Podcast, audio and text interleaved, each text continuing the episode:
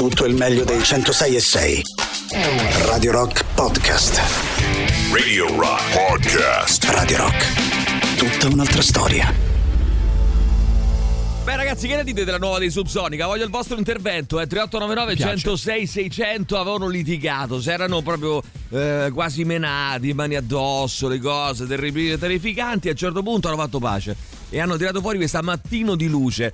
Vorrei interpellare per prima però fresca Martina Caronna, che è qui da un paio d'ore. Buongiorno, buongiorno. Pulito nel frattempo, fiatone, ho preparato. No, perché dici che sono venuta a piedi tipo? No, per dire, ti piace la nuova dei Subsonica? Mi piace un sacco in generale quello che stanno facendo ultimamente, mi sono sempre piaciuti, però ultimamente mi piacciono un sacco, e questa sembra un inno di nuova speranza, se hanno litigato. Sì, è molto Subsonica, non dai. So, voi che ne dite? 3899 106 600, a me sembra molto è confortevole, molto proprio per quello, comfort zone, no? Mi sembra molto Subsonica. Bravo Ale, quello che ho pensato io. Il discorso illuminato sta nel fatto che i suoi dipendenti lavorano 7 ore ma guadagnano come Brunello Cucinelli, che negli ultimi mesi è molto interpellato per quello che riguarda, il mondo del lavoro e il rapporto con i collaboratori dipendenti, perché ha queste teorie abbastanza, innovative in un contesto sociale come quello che viviamo, di fatto di richieste di iperconnettività, iperperformance, bisogna lavorare 71 ore. L'ultima uscita che ha fatto in occasione di una presentazione ha detto sostanzialmente: i miei collaboratori dipendenti non voglio siano connessi, via WhatsApp o via mail dopo le 17:30 o il sabato della domenica. Dice, lo trovo, se io gli chiedessi di rispondere, lo troverei come se stessi un po' rubandogli l'anima, non credo sia giusto. Sì. Poi devo dire che secondo me c'è anche un po', però c'è anche un po' un limite, no, a questa roba qua, perché sennò diventa poi appunto che la domenica non si può lavorare, ho dei lavori, giustamente, come dicevate voi, e purtroppo se lavora la domenica che devi fare? Noi siamo uno di questi, lavoriamo, non ci fermiamo mai. I Subsonica sono i nuovi Ligabue, scrive qualcuno. No dai, perché i nuovi Ligabue? Che vuol dire i nuovi Ligabue? Questa dei Subsonica sembra una canzone dei Subsonica. Sì, questo guttuso è più guttuso dei miei guttuso. Il fatto che Maurizio c'ha sempre ragione. Gli ospedali sono sempre aperti, che vuol dire? Ma che discorso è? Io ho 65 anni, siamo cresciuti uguale, e i negozi e spacci erano chiusi la domenica. Anche almeno qui in città, nei paesi non lo so. Eppure siamo riusciti l'emporio. Ma che dite? Lo ricordi il bazar? Dico che nel 2024 i negozi devono essere aperti 7 su 7, poi vanno fatti i turni bene. Bravo. Ma se le farmacie 3 sono chiuse e una sta aperta il sabato, la domenica oppure i giorni di festa e fanno una rotazione, ma perché non si può fare pure per i grossi centri commerciali? Perché? Il centro commerciale. Bene, avanti, vai, sentiamo. Ragazzi, buongiorno, un abbraccio a tutti. In merito a queste riflessioni che state facendo, che secondo me sono giuste in parte, il discorso di lavorare i weekend con turni lunghi non lo fa solo il giovane, il singolo, fa pure chi c'ha famiglia. E se i ragazzi vanno a scuola, bambini o più grandi, il sabato e la domenica sono gli unici giorni che potrebbero passare con la famiglia. Vabbè, ma chi se ne frega, dai, meglio non starci con la famiglia, dai, che è rottura di coglioni stare in famiglia, dai, no, è meglio. Soprattutto se si hanno figli, ancora peggio. È meglio lasciar perdere, perché ragazzi, gli vogliamo dire che devono contribuire, devono andare a lavorare. Subsonica, che coglioni, ragazzi, non ho i Subsonica che fanno i Subsonica. Beh, ragazzi, non lo so, come la anche perché il signor Brunello Cucinelli è già un bel po' che adotta questa politica così dipendenti, che la fa tipo un'azienda familiare e ottiene risultati, e quando è fine anno dà premi di produzione a destra e a manca, ma tipo 6-7 mila euro a sti cristiani, che poi c'è da dire che lavorano anche meglio, molto, non, però ragazzi non è che tutti, che un modello si può applicare da tutte le parti, magari c'è un'azienda per la quale un certo tipo di modello risulta particolarmente virtuoso, rispetto ad altri ed altre alle quali non si può applicare. Allora ragazzi, stavo cercando un articolo oggi su Repubblica da cui voglio partire per parlare di un tema a me caro, però prima c'è Francesca Lollobrigida, anche lei mi sta molto cara, Francesca la sapete, no? La pattinatrice azzurra, Francesca Lollobrigida, perché mi sta molto cara, perché è la sorella del nostro Emanuele Lollobrigida, tanto per cominciare, ed è la nipote, credo, del ministro Lollobrigida. Sì, è vero, sì. Ma si assomigliano. Nonché della mitica Gina Lollobrigida, la Lollo. No, ma non penso. La Lollo, io mamma già sul podio, Tommaso mi dà energia, la nostra pattinatrice azzurra, perché mi sta molto molto cara, molto molto a cuore. 23enne, no, 27, 32enne, vabbè, uguale. 32enne Francesca Lollobrigida, argento e bronzo alle Olimpiadi di Pechino, la nostra pattinatrice azzurra, bronzo nella mastart agli europei. Perché? Perché è la figliuola di Maurizio Lollobrigida, che è stato mio professore di educazione fisica alle superiori. Lollobrigida sono tutti legati, di cui mio padre fu professore di educazione fisica a sua volta. Pensa che cazzo di catena, tutto torna. Mio papà insegnò educazione fisica a Maurizio Lollobrigida, il quale fu il papà di cioè è il papà di Francesca Lollobrigida, che ha vinto la medaglia. Quindi possiamo dire questo, che mio papà ha fatto vincere la medaglia a questa ragazza. No, certo, è così. Perché se mio papà non avesse preparato bene Babbo Maurizio non avrebbe vinto medaglie come per i rollerblade lì, come cazzo si chiama, in line skate, come si chiama? Ma scusa, che fa? Ma fa pattinaggio, quindi su rotelle. Ma stiamo parlando di questa pattinatrice per risaltare tuo papà, non ho capito perché. Per risaltare me. Lui, perché adesso il fulcro era che alla fine, esatto, cioè lui era il figlio di suo padre. Perché mio papà l'ha fatto per me, esatto. L'ha fatto ok. L'ha fatto per me. La notizia, il 26 maggio ho avuto un parto difficile, per rimettermi i pattini ci è voluto un mese, il mio corpo è cambiato, questo è un bronzo inaspettato, un bronzo signori inaspettato, ma grazie a Emilio Pappagallo, grazie caramente. Quindi Francesca piace tantissimo il rumore delle pagine che si sentono sfogliate in radio, piace veramente tanto. Ragazzi, Subsonica, sì, prego. No, dico, facciamo un appello. No. No, voglio sapere perché chiudono tutte le edicole. Io capisco che vendono pochi giorni. Chiudono tutte le edicole, per favore. Lo so, però devono chiudere. Ma no. Cioè, no, non devono chiudere, cioè, però purtroppo chiuderanno. Voglio dire una cosa, c'è qualche edicolante che mi tiene da parte il libro allegato alla Gazzetta dello Sport di Giovanni Savino sul conflitto tra Russia e Georgia? No. Dai, ce n'è uno. E chiediamo, ci sarà qualcuno. No, non a Milano, scherzi. Possibilmente. Non a Firenze, no, qua a Roma, dai, un edicolante. È un edicolante che mi tiene. Io ci mando subito. Cioè, tu, Mauri? Sì, vai a comprare subito. Con la moto, Mauri. Allora, non c'è più Dejan. Che potevamo mandare Dejan in giro. È morto. Non c'è più Dejan. Qua no, dico, non c'è più Dejan da poter mandare in giro. Quando c'avevamo Dejan, quando c'era Dejan. Non è morto, però. Non è morto. In Subsonica, signori, insultati come un Manu Agnelli qualsiasi, praticamente stamattina. Manuel. Allora, attenzione, perché ho trovato l'articolo interessante. Tra poco ne parliamo. Sono parole che faranno discutere, quelle di. Non dico di chi.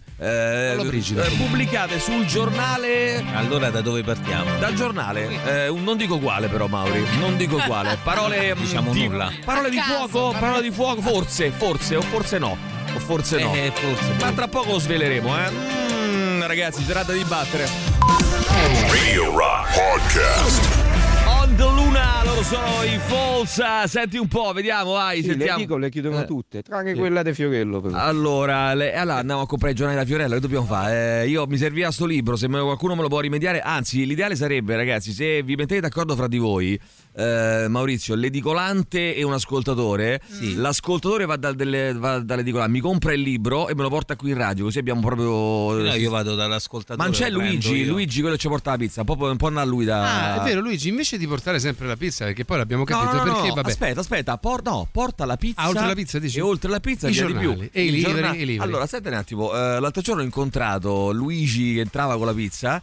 Che mi ha guardato e mi ha detto, sono quello che saluta. Volevo dire, mi stai prendendo in giro. Perché io settimana scorsa avevo detto, Luigi è bellissimo perché saluta. Cioè, è vero, lui arriva e saluta. È una persona educata, è salutatore. Saluta è giusto, per carità. Salutare è importante. Buongiorno ragazzi. Buona educazione. Mi fa piacere che i Subsonica si siano rappacificati per un discorso umano, ma sembra che non abbiano aggiunto proprio nulla. Ma sta cazzo, però posso dire che palle, cioè veramente vero, ma che scusami, ma cioè fanno quello che hanno sempre fatto, gli devi rompere le scatole, ma lui, sì, poi Manu Agnelli fa una cosa diversa e gli rompi le palle che fa cose, cioè, però dai, forse cioè, dai Subsonica si aspetta un po' quella virgola in più, no, quella magari sei tornato nel 2020 la virgola in più molto accesa, perché voi non avete visto, non c'eravate nelle settimane. Cos'è accaduto? Qualcosa di particolare? Lei ha a un punto ha sgomitato e si è liberata poi, delle catene, esatto. e ha fatto un casino, voleva mettermi le mani addosso, vero, a un certo punto. Ma quasi denunciato. Sì. Allora attenzione, bisogna fare turni a 6 ore, abbassare il costo del lavoro, controllare meglio il comportamento dei datori di lavoro. Spesso fanno ricatti morali. In Italia la maggior parte della gente fa straordinari e sempre più spesso i servizi hanno prezzi esclusivi. Lavorare tutti, lavorare meglio e liberare più tempo per le persone, di modo che possano anche consumare i servizi, per legge di mercato abbassassero i prezzi. Va bene, sentiamo ancora, vai. Martina, io te faccio presente che ci avete chiesto voi il parere, lo so che palle, ma che te devo dire quello che penso. No, però c'è ragione, scusate. È vero, e io ti dico bellissima che gli abbiamo chiesto il parere, poi lo insultiamo. Ma che cazzo dite? Vabbè, ma io ne libero di dare il parere e di ricevere un insulto. Martina, sei cambiato. No, però aspetta, tu però adesso voglio spezzare una lancia fuori Martina, cioè Emanuele, lui ha come si chiama Emanuele? Lui, cioè tu, io ti abbiamo chiesto il parere, tu l'hai dato e lei ha dato il parere suo, cioè nel senso che dice che secondo lei è una cazzata. Cioè qui siamo tutti Maurizio, siamo tutti così, nel senso ognuno siamo tutti sullo stesso piano, uno vale uno qui, Hanno visto Martina entrare in un bar e sputare in terra. Allora sì, tanto Martina hai visto con le gambe ozze, sputa in terra. Sai che cosa fa quando va nei bar? Fammi il caffè. Hai visto oggi quando è entrata bestemmiando, no? E schiocco anche le dita. Ha aperto la porta a scorrere. Ma tra l'altro ci sono le telecamere. Ah, porco de qua! Mi sa che ho pure scorreggiato, vero? Adesso credo. Che cazzo dici? Adesso aspetta, credo di sì. È vero, perché le donne non lo fanno.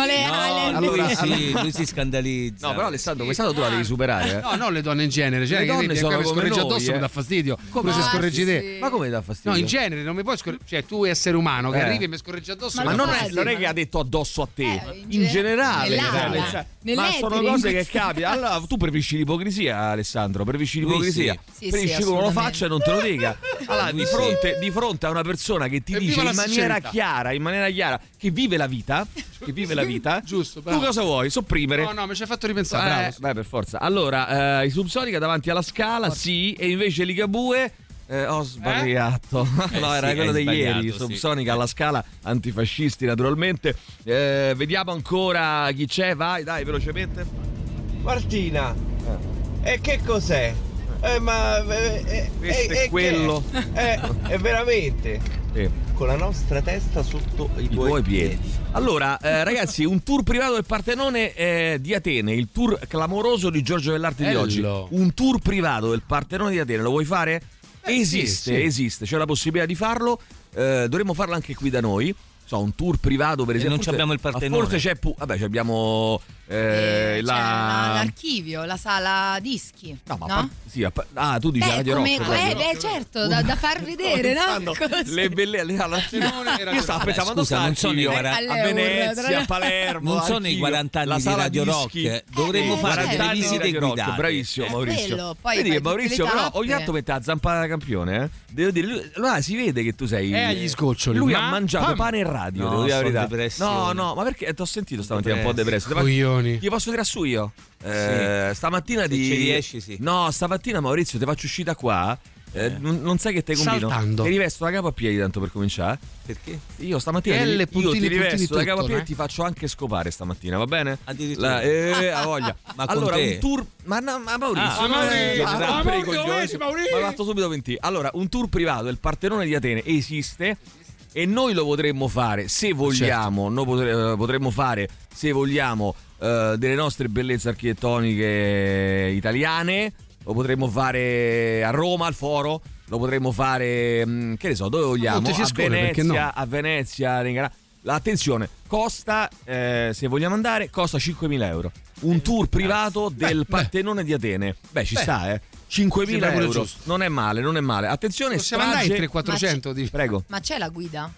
No, certo, tour privato. Immagino da solo, magari ti chiudevano. Prego, ti chiudevano il Partenone. Però sarebbe bellissimo, ragazzi, tour privato. Tra l'altro il Partenone la sera lì sull'acropoli del Partenone meraviglioso, è meraviglioso. Non ci sono i drogati, no, è meraviglioso. No, che allora, a 18 anni dalla strage di Erba, la procura ha dato il via libera all'istanza di revisione del processo richiesta da Rosa Bazzi e da suo marito Olindo. Olindo Romano, ma è sempre sembrata una città, cioè nel senso dici tu abiti a Olindo Romano, a Olevano Romano, Olevano per quello, quindi Rosa Bazzi e Olevano Romano. Il 1° marzo i giudici decideranno quali nuove prove ammettere. C'è ovviamente, insomma, un po' di... Ragazzi, c'è, ripeto, una docu-fiction che prende gli stralci degli interrogatori fatti in caserma. Sono imbarazzanti, eh. Cioè, quelli vanno carcerati. Tu dici che... No, però se tu senti gli interrogatori dei carabinieri, sostanzialmente li guidano verso l'ammissione di un omicidio. Qua leggo pure.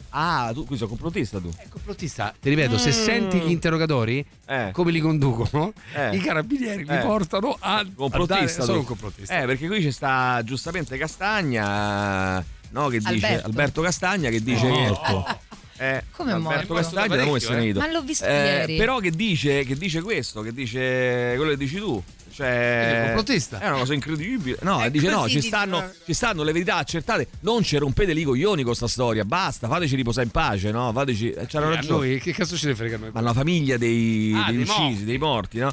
Ma io voglio parlare di un'altra cosa. Oh ragazzi, la Corea, tra pochissimo vi parlo di questa cosa incredibile, un'intervista incredibile. Poco. Intanto la Corea del Sud ha proibito il consumo di carne di cane. Ha proibito il consumo di carne di cane e l'allevamento di cani atto allo scopo alimentare. Però ha proibito il consumo di carne di cane, non la Maurizio, no, anche la macellazione, ma non il consumo. Cioè il il consumo e non il consumo, certo. Sì, no, sì, aspetta, allora funziona così. A parte che leggo il senti consumo questo, non la l'inchiesta, l'incubo veg è realtà. Nei salamini alla soia c'è la peste suina. No. Questa è clamorosa. Praticamente se tu ti mangi soia. Tu sei vegetariano, no? Sì. Se tu mangi i salamini alla soia, sì, cioè ti compri i salamini alla soia, potrei contrarre la peste suina come mangiando maiale. Hanno scoperto praticamente che tra gli ingredienti degli snack finiti nel menù del ministero è indicata la soia, ma sarebbero preparati con carne di pollo e maiale. Tu ti mangi la soia convinta che sia la soia, invece è carne di pollo e maiale. Di porno e maiale. Attenzione perché hanno chiuso la mia scuola, la Fratelli Bandiera. No, porella, scuola elementare sita in Piazza Ruggero di Sicilia, a pochi passi da Radio Rock. Non ci va più nessuno, ma era la scuola del maestro Manzi e di mia mamma anche, che insegnavano entrambi. Che insegnavano entrambi alla scuola elementare Fratelli Bandiera. Pochi bambini. Pensa che quella scuola lì, leggevo l'articolo ieri, interessante, quella scuola lì hanno dovuto fare 2 piani in più, perché hanno fatto un solo piano negli anni 40 e poi negli anni 50 hanno costruito 2 piani sopra, perché era piena di... Ma io mi ricordo quando andavo all'elementare io c'era tipo la O, fatte con la... Sì, le sezioni... La N, la L, che cazzo ti posso dire? Non mi fare... Cioè c'era di tutto. E adesso praticamente non hanno raggiunto il numero minimo... di studenti. Ma che zona è? Scusa? Che è Piazza Bologna, qua dietro. Quindi è pure una zona popolata. Piazza Bologna, qui dietro in Roma. E hanno quindi accorpato la Fratelli Bandiera alla scuola Clotilde Pini. Quindi la Clotilde Pini. Quindi diciamo che la Fratelli Bandiera. Come? Clotilde Pini, Fratelli Bandiera. No, Clotilde Pini si chiama. Clotilde Pini, plesso sede succursale di Piazza Ruggero di Sicilia. Cioè sparirà. Ma è una però, ragazzi, qui è un disastro perché. Vogliamo dirlo ufficialmente alla nostra Giorgia Meloni, non si fanno più figli e quindi che vogliamo fare? Purtroppo la situazione è questa. Non si fanno figli perché insomma è un po' difficile sostenerli. Bravo Mauri. Ho iniziato ieri a vedere una serie TV che promette molto bene su vostro suggerimento. Proprio tuo, ma no, l'ho messa un attimo in pausa Succession e tornerò fra poco perché... L'hanno rimessa su Sky, l'avevano tolta. Ho comprato il cofanetto, l'hanno rimessa su Sky. Mi devi prestare il cofanetto. Non te lo presto più, sai? No. Perché mi sono reso conto e tu non lo puoi vedere il cofanetto. No, ma non solo, ma poi non lo merita neanche. Perché non c'è in italiano. Cofanetto è in inglese. Tu capisci niente, Mori. In inglese con i sottotitoli in inglese. Tu, Mauri, che capisci? E poi te lo do. Che capisci? Te lo do. Che capisci? Mauri, in inglese con i sottotitoli in inglese. Ma perché ti metti a piangere? Non ho capito. No, non sto piangendo. Mamma mia, io metti in ferie 7-8 mesi. Allora, lo vuoi? Lo vuoi, te lo do. E però ti dico niente, è in inglese con i sottotitoli in inglese. Lo compro in italiano. Vabbè, fai come cazzo. Non c'è in italiano, è in inglese. E dai, ma oggi Mauri è triste, ma perché dovete essere così aggressivi? Non è triste, sempre così. No, è passivo aggressivo, non è triste. È passivo aggressivo. Tutto mongio. E poi a campa c'è 20 anni. Comunque ne parlavamo. Comunque a me non pete il cazzo. Allora, stavo dicendo, ho iniziato una nuova serie che si chiama Slow Horses su Apple TV. L'avete vista voi? Me l'avete suggerita voi? Tu, Mauri, me l'hai suggerita. Io non ho Apple TV. Molto bella, bravo Mauri. Ho visto la prima puntata con un Gary Oldman da antologia. Ti devo chiedere il permesso di ringraziarti. Perciò grazie, Mauri. Posso? Grazie Mauri. Strange Game, questa è la sigla della serie TV Slow Horses con un Gary Oldman d'antologia, e si intitola Strange Game, e questo è Mick Jagger. Radio Rock Podcast.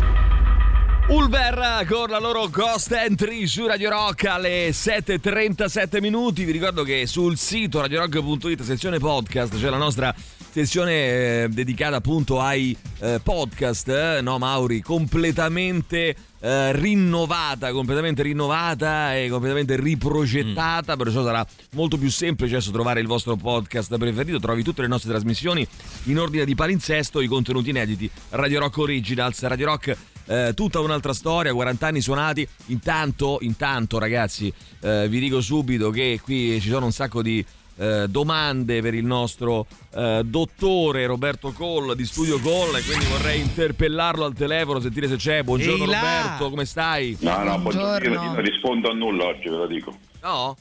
No, oggi sto in un'ansia pazzesca, non ho la lucidità. Lo so, sei in sciopero. Sai che c'era anche un mio amico così, che praticamente quando c'era il derby lui aveva abbonato allo stadio, non andava allo stadio, veniva a vederla a casa mia, e dopodiché però non lo vedeva perché stava tutto il tempo a passeggiare nervosamente per tutte le stanze della casa. Ma Roberto, quindi... sei in ansia per una partita, quindi? Ecco, attenzione.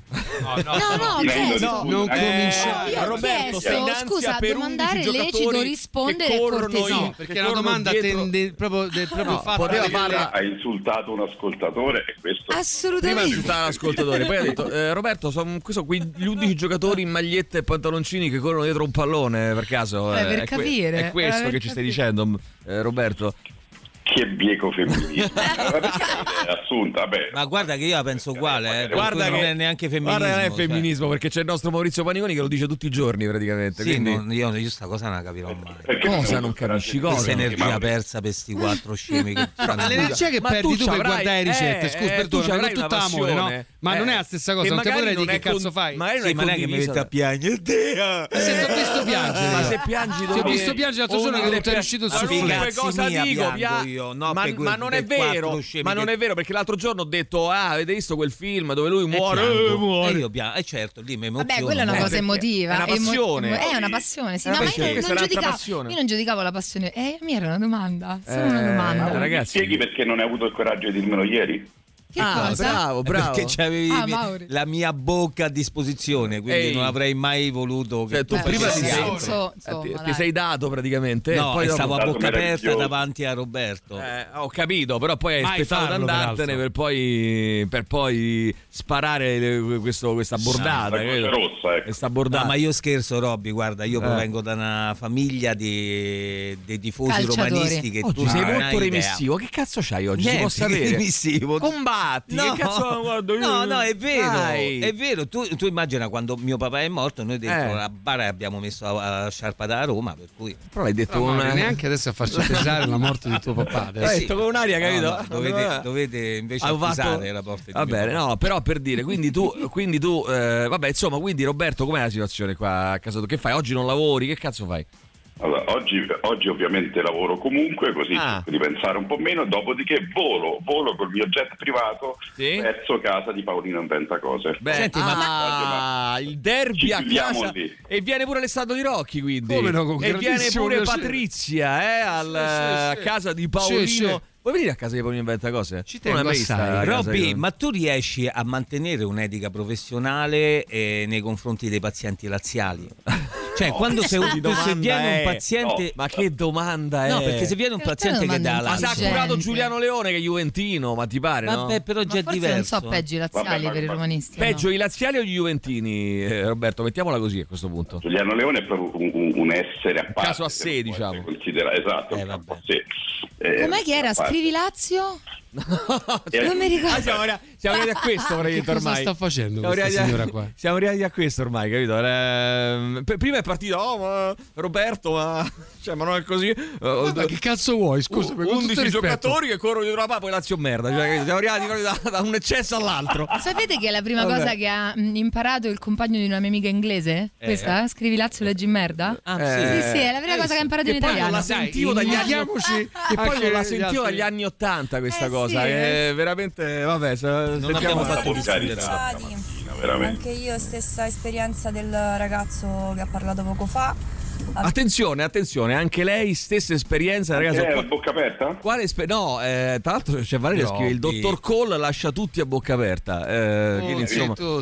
Tutti a bocca aperta. Qual è l'esperienza del ragazzo che ha parlato prima? Non ho capito. Indagheremo, no? 3899 106 600. Vabbè Roberto, abbiamo tempo per una domanda per te. Riesci a rispondere a una domanda, a concentrarti un secondo su... Ci provo. Emanuele che scrive, che grande uomo che è il dottore, ci scrive un altro nostro amico. Dunque vediamo un po'. Aspetta che devo ritrovare la domanda.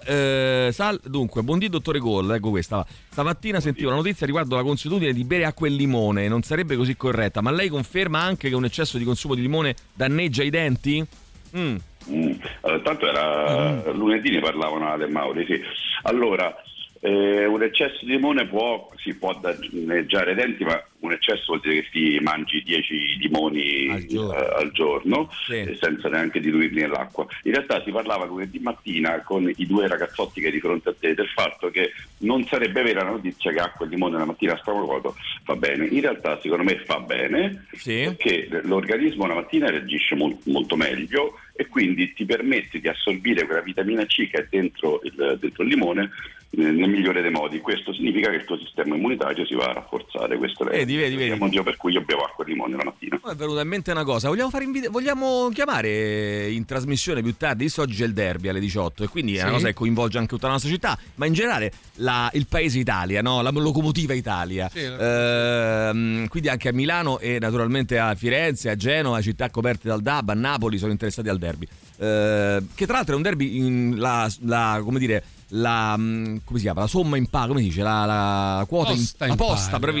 posta in palio è altissima, si parla dei semifinali di Coppa Italia. Occhio. Quindi attenzione, vogliamo sentire il mio amico Emanuele Artibani più tardi, sì, grande tifoso laziale, Radio Olimpia, gruppo Caltagirone, grande Radio Olimpia, vabbè. No, aspetta, scusa. Io interrompo qua la mia collaborazione. No, ascolta. Ascolta, Robby, sentiamo Emanuele Artibani così. E lo mettiamo in comunicazione. Abbiamo due linee? Lo mettiamo in comunicazione con un tifoso romanista. Chi può essere tifoso romanista, diciamo, doc?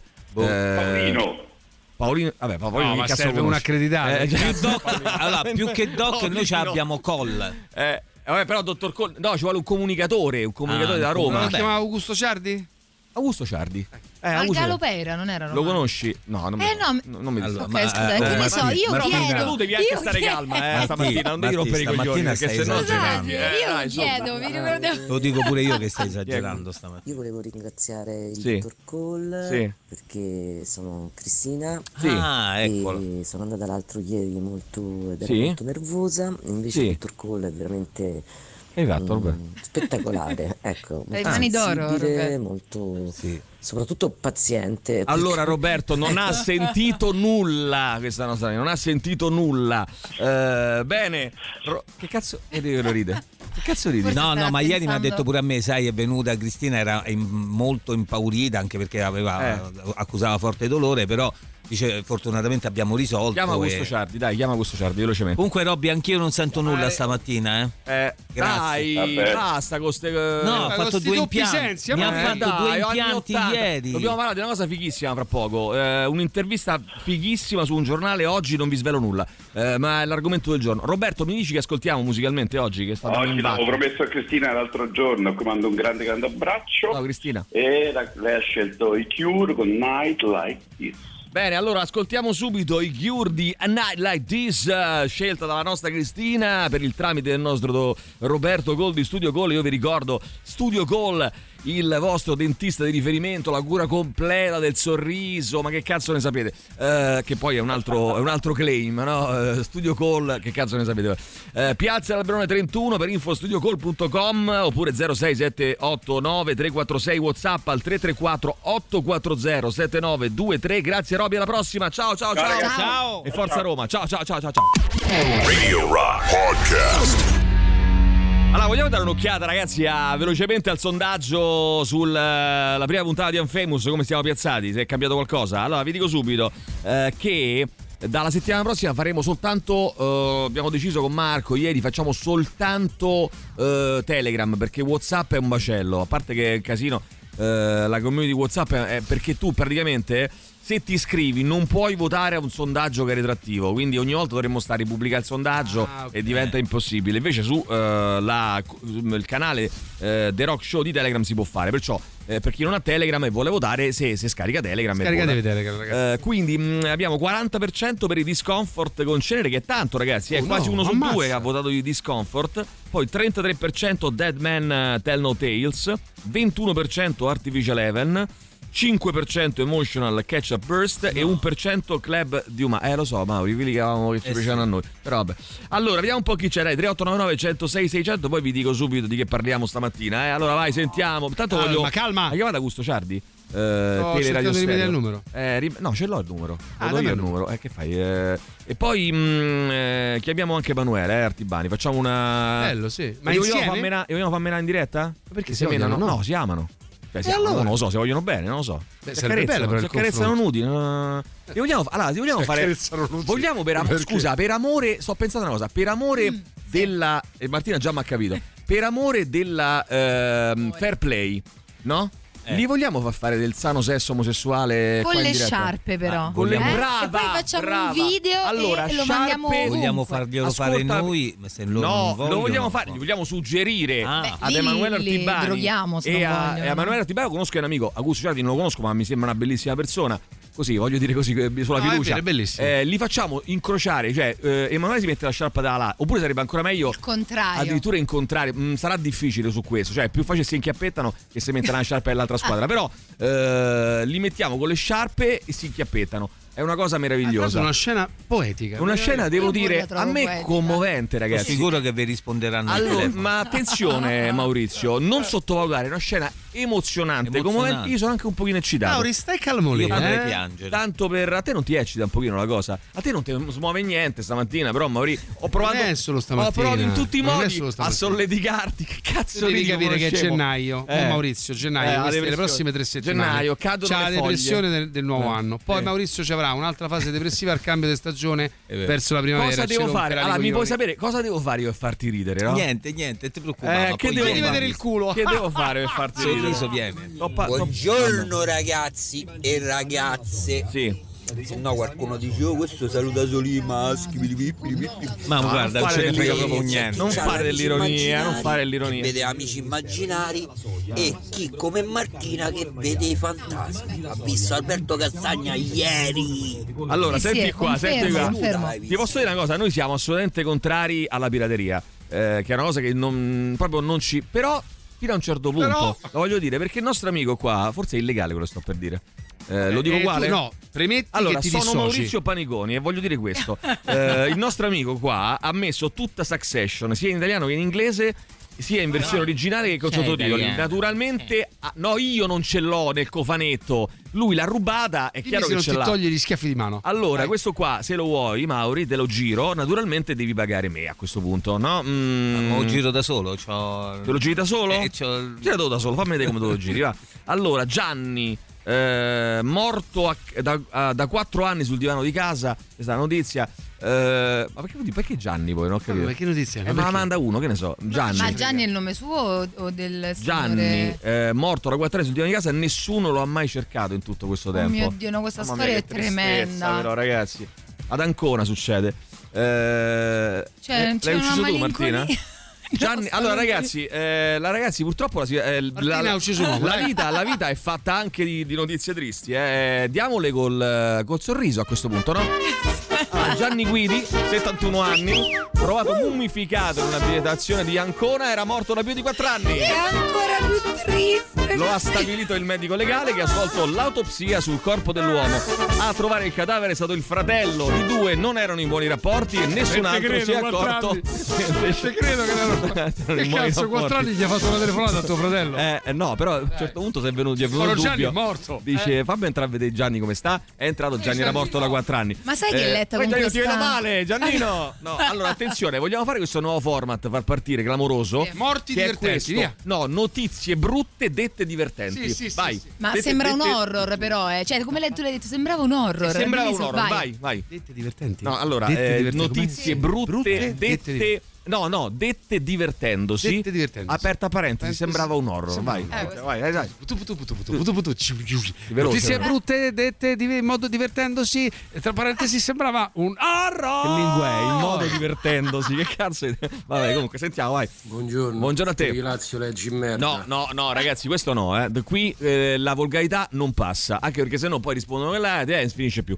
Allora, Colorati versus Sbiaditi. Vai, sentiamo ancora, vai. Allora, Emilio, da padre di bambino, vorrei dirti che il problema non è che non si fanno più figli, il problema è che non è il caso della Fratelli Bandiera sicuramente, sì, ma in molti casi molte scuole non hanno maestri, hanno maestri totalmente inadeguati, la parola si sparge e i genitori non ci mandano. Ma tu dici che è un discorso di performance? Potrebbe essere. Allora, Gary Oldman dovrebbe fare 100 film l'anno e Mick Jagger 100 canzoni, ci scrivono.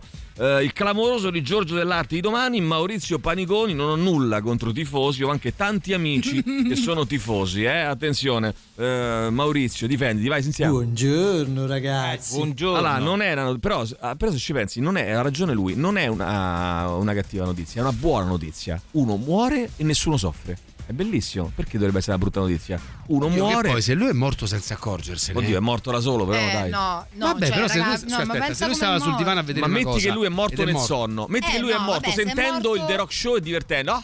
E poi è morto. Okay, è bellissimo. È la morte più bella. C'è una morte migliore. Allora, la morte è il top 3 delle morti. Però era solo. Il top 3 delle morti. Al numero 3, morire nel sonno. Sì. Al numero 2, morire facendo l'amore. Al numero 1, morire ascoltando il The Rock Show. Pensa si riesce a fare tutte queste tre cose contemporaneamente. Sarebbe, che bellezza, che babà. Sentiamo ancora, vai. Buongiorno ragazzi, Gary Oldman numero 1. Io è la prima volta che l'ho conosciuto. Allora, Gary Oldman sì, Gary Oldman no. Sid Vicious, grande. L'ha conosciuto lui. L'ha conosciuto personalmente. Ma dove sta quel messaggio? Nulla. Cioè, quel messaggio di Marta che avevamo iniziato a mandare. Dove cazzo è finita? L'ha cancellato te, Mauri? Non vedo più. Marta Caronna. Su notizie brutte dette in modo divertente si aggiudica il primo microfono di oro dell'anno. Il primo di una lunga serie, perché ne possiamo vincere più di uno. Io te lo dico. Allora, no, io Pacifici. Dirò, no, fermo, io dirò una cosa quest'anno, che se non ci assegnano 2 microfoni d'oro quest'anno, 2 ne voglio. A questo punto va tutto a scatafascio. Noi bruciamo la sede del signor Pacifici. E qualcuno se ne prenderà la sua responsabilità. Vai, sentiamo ancora, vai, velocemente. Abbiamo 200.000 messaggi vocali da sentire, vai, sentiamo. Molto acceso. I Subsonica fanno quello che hanno sempre fatto. Cagare. No, vabbè, però ragazzi. Gagliarda questa qua degli Ulver come una delle prime novità del 1984. E vabbè, però non è poi le massacra tutti, ragazzi. Fanno gli Ulver, dai, Subsonica. Ma che roba è? Allora, tra poco l'argomento del giorno, ragazzi, è un'intervista imperdibile, è dalle Mauri. Che ci dici sta cosa. Ma attenzione, perché se arriva la sarà sconcertante, l'intervista incredibile, no? L'intervista incredibile che avverrà. Radio Rock Podcast.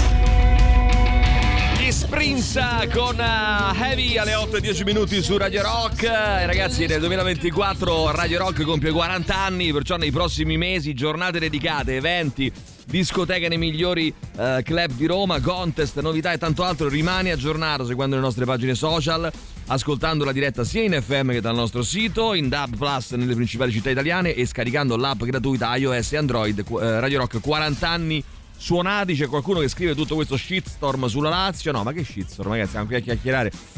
Oggi mi rende felice, grazie, io voglio bene, forza Lazio. No, si scherzava. Si scherza naturalmente, ci mancherebbe, non c'è nessuno shitstorm, ci mancherebbe altro. Vai, sentiamo. Mauri, dai, le corna ce l'avemmo tutti in facco, sì, dai. Ma ce l'avrei idea, oh.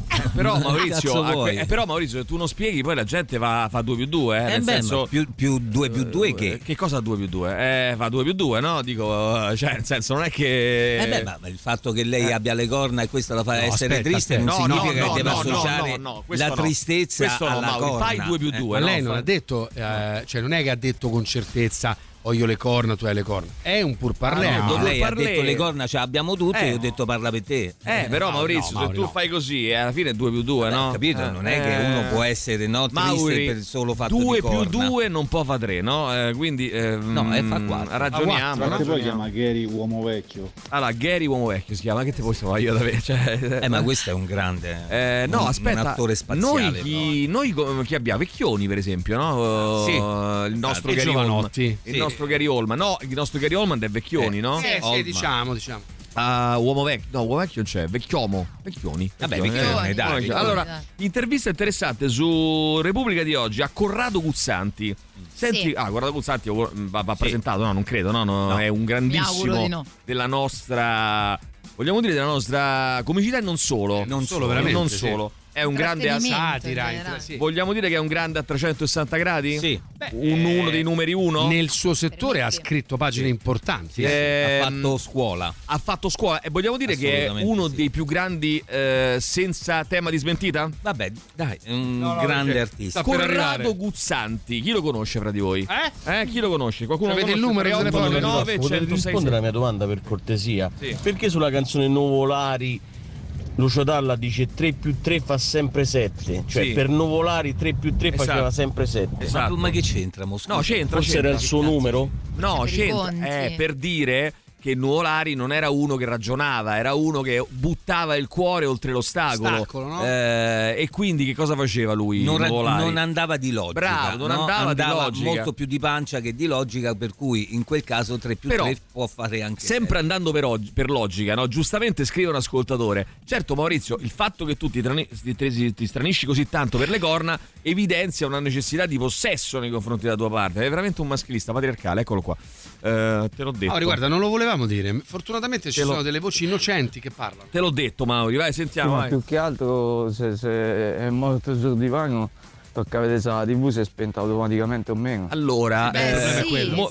Ti può accedere 4 anni. Il problema sarà quello di pagare la bolletta adesso. Ma poi ti dice che stava ascoltando la TV, che guardando la TV, che magari stava ascoltando la radio, oppure stava guardando fuori dalla finestra, oppure stava guardando i film di porno, oppure stava, che cazzo ne so. Cioè, pensa Pornhub 4 anni che andò avanti. Andò avanti così con i video in loop. Allora, attenzione, che poi se questo amico era di Milano, no, era di Ancona, no, perché se no tornerebbe il discorso che dicevamo ieri che è vero, certo. Un milanese su com'era? Un milanese su 4 guarda YouPorn, no? No, il 25% degli italiani che vedono Corrado Guzzanti, conoscete voi? Un grandissimo performer, non ha bisogno di presentazioni, un numero uno assoluto, Mauri, assoluto. Ehi Siri. E cosa fa Corrado Guzzanti? Sentiamo, tra pochissimo te lo dico. Ciao, sono Lucio Scarpa che fa finta di essere Luigi Sick Boy.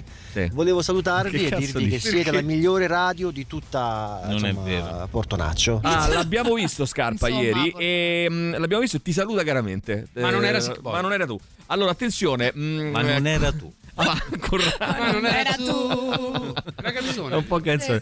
Allora, attenzione, voglio accendere i riflettori su questa storia prima di chiamare chi chiamiamo? Augusto Ciardi.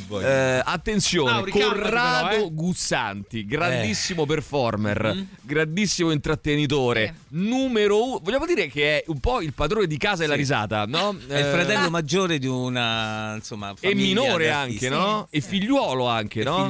E figliuolo. E anche padre, no? Per certi versi. Penso di sì. Ma non lo so. Allora, attenzione, lui cosa dice? Dice delle cose al fulmicotone quest'oggi e se la prende con tutti e fa i nomi, Maurizio, sono cazzi tuoi. Va bene. Allora Maurizio dice Corrado Guzzanti dice il politicamente corretto sta uccidendo la comicità.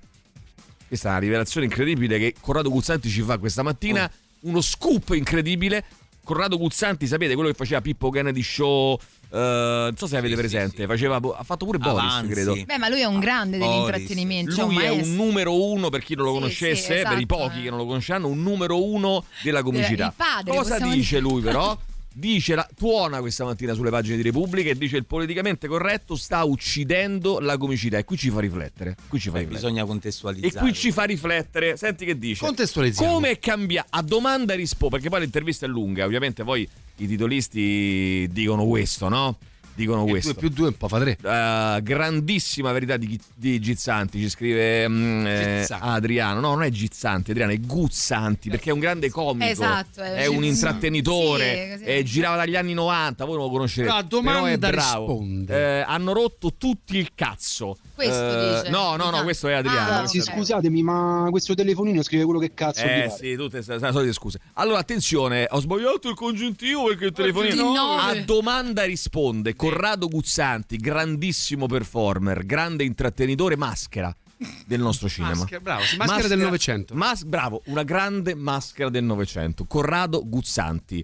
Non lo, magari il nome non dirà nulla ai più piccoli e ai più grandi, però e comunque poi cioè, veramente che cosa vuoi? Togli la pazienza pure a Buddha. Io toglio la patente. Io sono la patente. Toglio la patente a Buddha. Sei uno stronzo. Allora, io ti sto parlando è una cosa drammatica. Dei Corrado Guzzanti che si apre, che è morto sulla poltrona per 4 anni. Ma tu che cazzo dici? Che si apre a cuore aperto. Si è aperto. Oh, si opera a cuore aperto. Allora attenzione. A domanda risponde Guzzanti Corrado, il padrino. Sito in Roma ha risposto a sto cazzo di maschera del Novecento. Ma che fai di corsa? Devi all'autobus? Che cazzo devi fare? Stai qua con noi, no? Del nostro secolo. Ma divertiti, ridi, dai. Non ho capito chi è. Allora, Corrado Guzzanti. Buongiorno. Buongiorno a te. Emilio, non mi stai facendo capire un cazzo. No, la colpa è la sua. Ma oggi proprio mi stai ammanando il pallone. Ma scusa, Lorenzo gli somiglia pure, è una delle maschere create 700. Da Corrado, sì, che ormai sembra Corrado quello Corrado, quell'altro Corrado. Togli la patenta. Aspetta un attimo, mi dici per favore per i piccini, sì. Mi fai un'imitazione di Corrado Guzzanti per far capire chi era? Eccomi qua, sono Corrado Guzzanti. Non faceva così, no. Maurizio, un'imitazione di Corrado Guzzanti. No, prova. Secondo te è meglio di quella? Che ne so, non lo ricordo quando la classica Romano. Cosa quando uno diceva ecco voi Corrado Guzzanti vai. I laziali se cernono. Bravi, allora, Maurizio sei bravo. Ma quando vuoi ti applichi, sei bravo. Martina, un'imitazione per al volo di Corrado Guzzanti? Per quello e quest'altro motivo. Sbagliatissimo. Allora, molto bene, ci siamo quasi. Corrado, ve lo ricordate? Corrado Guzzanti. Tu non c'hai pazienza e poi diventi volgare. Sto cazzo dei Guzzanti, vedi Maurizio? Ecco, Maurizio. Ha ragione Lucio. Vai, sentiamo ancora. 3899 106 600. Cosa ha risposto Lucio. Corrado Guzzanti? È vero, vai. Alla zia lì. Mugunasia padre, vedo che se lo ricordano Corrado Guzzanti, un grande protagonista del 1900. Lui ci ha insegnato la comicità. Padre Pisarro, te lo ricordi Padre Pisarro? Quello che faceva giovani. Sono i Pisarro e mamma mia direttore, quando fai così, mamma un bozzino sul naso ti tirerei. Bello. Ripetillo un'altra. Che coglioni che sei. Allora sto spiegando, guarda sei uno stronzo, sto spiegando. T'accoppi con sto deficiente qua davanti, a cretino. Allora, a cretino, a me, deficiente a me. Cretinetti! Corrado Guzzanti. Mauri, fai un attimo Corrado Guzzanti. Che entra in sala. Un attimo, ma io voglio dire una cosa. Ma se ci sta a questo qua che ha scritto sta cosa, ma se ci sta un bambino, no? Bambino che ha 10 anni, 12 anni, ma io vogliamo insegnare chi è Corrado Guzzanti? Nudo. Oh, e lì volevo andare. Bravo Mauri. E ci voleva tanto. Dai, vai. Corrado chi? Ma Guzzanti la maschera del Novecento? Bravo, proprio lui, la maschera del Novecento, bravissimo. La risposta è dentro di te, ma è quella sbagliata. Allora, vedo che lo conoscono alcuni di voi. Cosa ha fatto Corrado Guzzanti? Guzzanti all'anagrafe, Guzzanti Corrado. Ricordiamolo, nato, maschera del Novecento. È uno dei grandi protagonisti della nostra comicità, no? Vogliamo dire il babbo della nostra comicità. Il babbo no, non lo conoscono i più piccini perché lui però era grande protagonista della comicità. La mortadella fatta io da fine a fine. Bravissimo, questa era la sua imitatora. Allora, attenzione, maestria nell'imitazione della caronna, maestria signori della caronna. De Mozzico! Bravo, ci stiamo avvicinando. Ancora. Fuochino, vogliamo dire Fuochino? Vai, Corrado Guzzanti è qui questa mattina. Sì. È qui insieme a noi. Vai, Fuochino rispetto a chi? Oh, io sono arrivato al lavoro, mi tocca scendere. Domani devi rifare la puntata, voglio sapere che cosa ha detto. Certo, ma guarda, questa è solo la prima di 8 puntate che dedicheremo Corrado Guzzanti. Di 8, sì, 8 puntate. Questa, di 8 stagioni. Questa è solo l'introduzione. Allora, Corrado Guzzanti, chi cazzo era? Guzzanti Riccardo. Allora, se fosse cane, bau, se fosse gatto, miau, se fosse tardi, ciao. Elna, non è di Elna questa frase, ma è una poesia di Corrado Guzzanti. Maschera del Novecento. Allora, grande protagonista della nostra comicità e non solo. E della cultura, perché ricordate se nasce una figlia poi la chiameremo Roma. Ragazzi, mi dispiace correggervi, ma il grande protagonista del Novecento è Mutandari. Allora, bravo, allora, bravo, è lì che ti volevo portare. Vedi? Mauri, ma è vero che se a Via dei Castani hanno dovuto drizzare i fili del tram per farti attraversare la strada? Sì. Sì. La risposta è sì. Sì. La risposta è sì. Corrado, questa è una battuta bellissima di Corrado Guzzanti, no, tra le sue più belle. La corrida di Guzzanti, ne vogliamo parlare, meravigliosa, meravigliosa. La risposta è dentro di te, però è sbagliata. Allora ragazzi, dobbiamo purtroppo chiudere. La notizia è questa qua. No, allora, no, aspetta, calma, no, calma, aspetta, non buttiamo via così. No, aspetta un attimo. La notizia è questa qua. Corrado Guzzanti, adesso l'abbiamo inquadrato adesso. Tra pochissimo vi dico che cosa ha detto. Clicca qui. No, per dire Radio Rock Podcast. Allora, ho qua un articolo su Corrado Guzzanti che ha detto che ha fatto delle dichiarazioni a Repubblica, il quotidiano Repubblica, la questa mattina. La canzone che faceva con il piano, quando suonava il piano, era più bella di quella originale dei Venditti. Sì. Bellissima. Spingitori di cavalieri. Vedi che io non pensavo, ma tantissimi si ricordano ancora del grande Corrado Guzzanti, no? Diciamo così, l'antesignano della comicità. Ha fatto LOL ha fatto LOL, ma ha fatto mille altre cose. Non è che ha fatto solo LOL ultimamente. Ma chi curva senti ancora, vai, vediamo. Guzzanti, quello che è stato truffato dall'amico suo manager per 1 milione d'euro e andava avanti con scatolette di torno. Allora non possiamo dire altro su questa storia perché c'è un'inchiesta in corso. La procura tra l'altro la sentenza arriverà fra pochissimo durante la trasmissione, quindi le daremo conto noi. Calma però. Questo è un Mutandari, vedrete protagonista al vostro salotto del Novecento. Bravo, è lui. Però adesso veniamo alla notizia su Corrado Guzzanti, un grandissimo maschera del Novecento. Il più grande, diciamo, forse attore comico che noi abbiamo mai avuto in Italia, no? Possiamo dire tranquillamente questo per i bambini, no? Per i bambini. Se c'è un bambino all'ascolto. A proposito, posso fare gli auguri a mio nipote? Ma che cazzo ne sa? Oh, che carino, quanti anni? Vuoi fare gli auguri a tuo nipote? Sì, fa 5 anni. Mettiti in coda con gli altri, però, mettiti in coda con gli altri. Auguri Leo. No, che auguri Leo, mettiti in coda con gli altri. Ancora con gli altri chi? No, che... Allora, auguri Leo. Auguri Leo. No, pensavo c'erano altri. Vai, sentiamo. Muco nasale che cola su di noi. Bravi. Vedo che allora a questo punto vedo che siete bravi. Vai, sentiamo. Ascoltate il podcast. Allora, padre Corrado Pizzarro, ex centrocampista della Roma, ricordatelo naturalmente. Vai, sentiamo ancora. Tra l'altro bellissima la puntata di Jacopo Morrone su On The Rocks di Corrado Guzzanti. Bravissimo, bravissimo. Corrado è la 15ª, se non sbaglio. È la 15ª di On The Rocks su Corrado Guzzanti. Come si chiama? Allora, Mauri, ti prego, picchialo con una spranga, non ne posso più. Allora, attenzione, signori, basta, adesso abbiamo non scherzato. Posso, è il mio direttore artistico. E poi mi vuoi bene, no? Mi ami? Assolutamente. Mi baceresti in bocca con la lingua. Vai, sentiamo ancora. Questa cosa è molto importante, altrimenti lui muore. Bravo, bravissimo. Vai, sentiamo ancora. La condanna già c'è stata, gli hanno dato 3 anni. Bene, ancora, vai, sentiamo. Più grande proprio artista comico italiano, proprio Totò, spostate, levete. Beh, ragazzi, chi è Totò? Beh, no, vedeva proprio. Fronte a te. Pappagallo, per colpa tua ho comprato la Repubblica. Che si aspetta lo scopro col cazzo che ha detto Guzzanti. No, adesso te lo dico, che fosse abbiamo fatto vendere un sacco di copie della Repubblica stamattina. Gruppo Jedi, signor Agnelli dovrebbe darci i denari. Allora, io già lo so che ha detto, passo su Virgin Radio. Non c'è bisogno, ragazzi, che tu passi. Facciamo sentire noi, vai. Una scusa, ricordati, Radio Rock, tutte radio. Una radio, tutte le radio. Non era 1000 radio. Anche tutte radio. Perché senti 1000 radio? Sai chi è Corrado Guzzanti? Una maschera del Novecento. Tutte le radio. Vediamo se passano Guzzanti su Virgin Radio. Vai, sentiamo.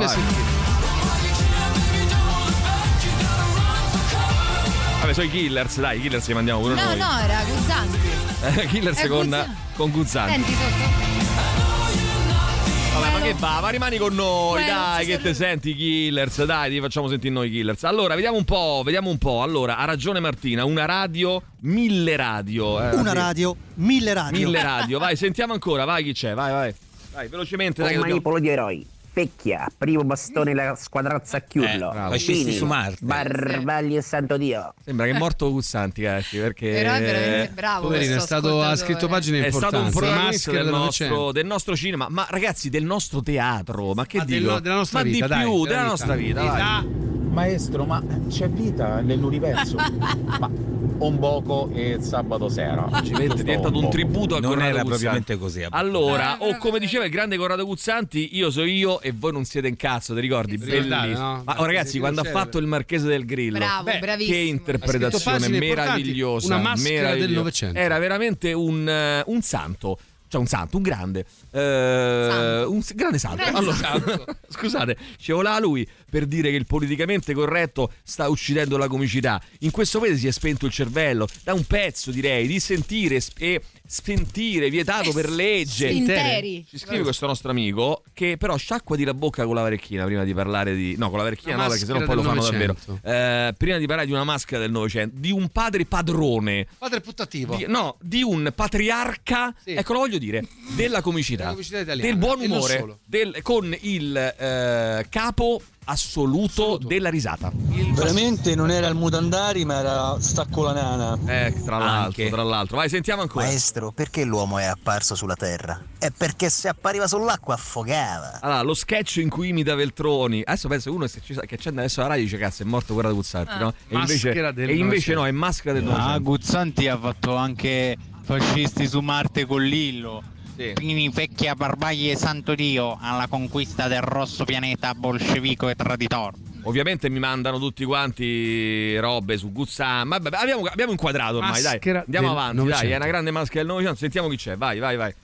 Corri nano che il circo è partito. Baloccati altrove, figlio di lupa minore. Oh, il personaggio che fa dei relitti del barlume è fantastico. I Relitti del Barlume, ragazzi, è una serie TV che va in onda ogni 12 gennaio dal 12 gennaio su vita, Sky. Tipo 30 stagioni. Andrà in onda, attenzione, con il padre putativo del buon umore Corrado Guzzanti dal 12 gennaio su Sky con la nuova stagione dei Diritti del Barlume. Ce ne frega qualche cosa? Non ci frega un cazzo, però attenzione, sarà, e questo è importante, di nuovo nel Call My Agent italiana. Ci frega qualcosa? Zero. Ma ecco, e prepara il Maurizio, non sciacquati la bocca, ma Corrado Guzzanti. E sta pure Corrado Guzzanti a stronzo. Ma dove? Però pure io il Barlume sapevo di no. Quanta violenza, però assolutamente gratuita, ma poi assolutamente senza senso. Tra l'altro definisce molto più lui che me. Allora aspetta, Maurizio, allora fa la nuova stagione dei Diritti del Barlume. Fa i diritti, che cazzo ne so? A me non me ne frega un cazzo. I diritti del Barlume, né dei Guzzanti, né dei te, né dei Diritti del Barlume, né di questa trasmissione. Hai rotti i coglioni, vabbè, poi vanno tutti a fanculo. Allora sarà di nuovo in Call My Agent e prepara il ritorno in teatro. Ci frega qualcosa il suo ritorno in teatro? Sì. Mai nella vita. Ma come? Ma perché? Perché leggiamo questo oggi? Perché? No, te lo dico subito, perché ci insegna la vita. La vita con queste cose, con queste sue parole, vai. Niente, io sto andando a scuola con mia figlia, sappiate che gli firmate la giustificazione voi per ritardo. Stiamo aspettando. Calma. Allora, falla entrare alla seconda ora, come si diceva una volta. Sì. Quel bellissimo sketch di Corrado Guzzanti in cui lui faceva falla entrare alla seconda ora, ti ricordi? Meraviglioso. Maschera del Novecento. Ti ricordi quando faceva tutte quelle mosse, faceva così, tipo perbacco, sono quello che piace a voi. Pochisti macchinisti, Corrado Guzzanti. Senti che snob de merda, quello che piace a voi. Radio Rock Podcast. Allora, voglio leggervi questo articolo interessante su Repubblica. Oggi c'è un'intervista che farà discutere in qualche modo con Corrado Guzzanti, maschera del Novecento. Il padrino della nostra comicità, per chi non lo conoscesse, insomma, è veramente stato un nome tutelare del nostro intrattenimento. Sì. Bravo, è proprio lui. Vedo che qualcuno di voi lo ha identificato. La dolce vita di Guzzanti, grande film, grande pellicola. Ti ricordi quando lui si metteva nell'acqua della fontana, quando si poteva ancora andare nell'acqua della fontana di Trevi, e urlava Marcello Camir, no? Bellissimo. Anche padre Pellegrino, ci scrivono, vai, sentiamo. Pappagalla, sono Corrado Guzzanti, pochisti macchinisti. Benissimo. Poi ancora, vai, sentiamo velocemente. Hai detto Madonna mangiar pollo che mani. Come sei imborghesito, mamma mia, guarda, lì con la tua pipa d'osso e il tuo cognac giapponese. a sentenziare. Dai, dai, su, dai. Che cazzo ho detto? Scusa, non ho capito. Perché hai bevuto il cognac in Giappone? Ha ragione. Sì, ho bevuto il cognac. Era buono? Sì, con la pipa d'osso, però. La pipa d'osso. Sì, mangiavo prima il pollo con le mani. Ho bevuto il cognac con la pipa. Allora, Guzzanti rimarrà indimenticabile per la... Sembra che è morto, detto così, però non è morto, giuro che non è morto. Almeno per il momento no, mo se muore da 10 minuti non lo so, però pensa che sei scoop, tipo adesso Sky G24, morto Corrado Guzzanti. Pensa come ti senti poi, Mauri. Allora, Guzzanti rimarrà indimenticabile per la sua interpretazione di Pippe Forever e del dramma di un uomo che non riusciva a conciliare l'amore per la masturbazione con quella della sua compagna, l'amore della sua vita, ma grande maschera del Novecento, di come non si vedono più, di come non si vedono più. Peccato, era una grande maschera. Radio Rock, una radio, 100 maschere. Poi sentiamo ancora velocemente che dobbiamo leggere la notizia, arrivata proprio in questo momento. Volete sapere chi era Corrado Guzzanti? Sapetelo su International Channel. Non è che facciamo in tempo, no, secondo me. Facciamo prima che loro si compone Repubblica e ce la dicono loro a noi l'intervista. Proviamo la cosa. No, no. Oh, che palle, mo fine noi dobbiamo stare a sentire la gente che li fa Guzzanti. Cazzo, no, andiamo. Vai, sentiamo ancora, vai. Che io mi sto andando a suicidare su Radio Mambo. Allora, no, non c'è bisogno, ragazzi, non c'è bisogno. Spingi a questo. Radio Mambo ritorna spesso, visto? Radio Mambo va forte. Radio non Mambo. C'è bisogno perché che Radio Rock è una radio, bravo. 1000 radio. L'hai imparata, Martina, la questione, l'hai imparata finalmente. Una radio, 1000 radio. C'è anche eccola. Avete bisogno di sentire Radio Mambo quando la facciamo sentire noi, scusa? Che te frega? Tu dimmi una radio, te la faccio sentire. Grande Ulivo, ti ricordi? Grande Ulivo. Una radio, 1000 radio. Una radio, 1000 radio. Bene. Allora ragazzi, cosa dice in questa intervista Corrado Guzzanti, principe della comicità? Dice questa. Allora, questo, il politicamente scorretto sta uccidendo la comicità, vabbè, questo lo sappiamo già. Però che alla domanda, a domanda risponde: come è cambiata la comicità con il politicamente corretto? Risposta di Guzzanti: è cambiata in peggio. Non so se il politicamente corretto abbia le ore, i giorni o gli anni contati, ma me lo auguro. Ha visto Ricky Gervais o Louis C.K. uno humor che a noi appartiene meno, anche gigantesche volgarità. Ma il principio per cui devi censurare qualunque cosa possa offendere una minoranza non può funzionare, non si può pretendere. Il principio deve essere che se ti offendi è un problema tuo. Io lo sai che non sono d'accordo su sta cosa qua, perché poi vi leggo anche un'altra cosa. Alcune cose sono offensive, dice l'intervistatore, e lui risponde: tutti sappiamo realmente cosa realmente si può fare e non si può dire. No, perché questo cambia nel tempo, no? Cosa si può fare non si può dire, perché scandalizza noi per primi. Il politicamente corretto oggi rende il lavoro difficile a tutti e prima o poi si ammorbidirà. Non posso pensare a un futuro in cui devi stare attento alle virgole, perché il circolo dei virgolisti si potrebbe offendere. Io non sono d'accordo su questa cosa qua e vi spiego perché. Negli anni 80, per esempio, era assolutamente una roba comune scherzare sulla macchietta dell'omosessuale, no? Mi ricordate il commissario Logattoli, come cazzo si chiamava? Quello con Lino Banfi, sì. Che faceva: e tu che sei? Un po' free free, sì. Dimmi un po' che c'hai da dire. E lui faceva Fracchia la belva umana. Fracchia quando va al ristorante. Però lui era il commissario Logattoli, che poi da lì nasce lo spin-off, come pare. Sì, lui era il commissario Logattoli. Commissario e ti ma non è il Logattoli. Non sono frocione, non sono free free. Allora, quella roba lì, uno potrebbe dire con lo stesso ragionamento, se le minoranze, in questo caso gli omosessuali, si offendono, è un problema loro. Cioè non è un problema mio. Io gioco, rido, scherzo, faccio delle cose che fanno ridere e dopodiché se uno si offende. Però perché invece oggi per noi quella roba lì, almeno per molti di noi, per molti no, ancora fa ridere, però per molti di noi appare un po' desueta, appare una cosa che non fa più ridere, perché quel meccanismo comico lì, non il concetto della battuta, perché se guardate tanti altri stand-up o comunque comici che fanno battute anche molto più cattive sulle minoranze, ma sono ben costruite, fanno ridere. E c'ha ragione Guzzanti, cioè non bisogna eccedere, non bisogna arrivare allo stop su tutto. Però chi lo decide se eccedi o non eccedi? Cioè diventa soggettiva la cosa poi. Io cioè nel senso, ci sono delle cose che, ripeto, il web è pieno, ma fatevi dei giri e voi vi renderete conto che quando la battuta non è offensiva ma è una battuta, lo percepite. Guarda, funziona, fa ridere. Sarà detta la stessa cosa di questa roba qua di cui sto parlando oggi. Cioè quando c'era il sessismo di cui abbiamo parlato, di Jerry Calà, l'omofobia in tantissimi film. Noi abbiamo sentito quel pezzo, è una cagata a livello proprio di scrittura, raga, ma che stiamo a dire? Però, non è una modalità, però era un film di merda con delle battute di merda. Tante persone. Ma chi che ha fatto ridere tante persone? Aspetta, chi? E quando è stata tolta quella roba lì, c'è qualcuno che ha detto "Ma non si può più di un cazzo, non si può manco prendere". Ma esistono questi omosessuali così è un vero po' che perché non li possiamo prendere per il culo? Fa ridere lui, tanti e lui spinge molto sull'acceleratore. Eppure allora che è solo radical chicchismo? Ma non è solo lui, Maurizio, ne sono altri ancora più pesanti di Ricky Gervais sulla brutalità ridere, delle battute, ma anche italiane, le minoranze. Allora se fai stand up vale, se fai qualsiasi altro tipo di comicità non vale. Però è vero, cioè nel senso questa cosa in effetti è un argomento insomma complesso, però Ale, quello che dicevi tu del fatto che a chi fa ridere, no, col cavolo, io mi ricordo anche quando, che ne so, io avevo 10 anni, che c'era un sacco di cinepanettoni che a me veramente hanno sempre messo una tristezza, non mi sono mai piaciuti. Piacevano a tanta gente, piacevano un sacco, la maggior parte delle persone, adesso è Natale, esce il film, ammazzo di me, mettevano proprio l'ansia a me, ma tantissimi altri no, cioè quindi quella comicità là in realtà faceva ridere, ad alcuni fa ancora ridere, quindi sì, però no, cioè nel senso c'è un problema sul fatto che quella roba là si può di più, sì, sono d'accordo. Bisogna censurare tutto? No, non sono d'accordo, bisogna trovare chiaramente un punto d'incontro. È vero pure che quando ci sono delle persone che lo fanno non come Jerry Calà appunto o e compagni, si capisce di più, cioè Ricky Gervais tu lo capisci, almeno io lo capisco.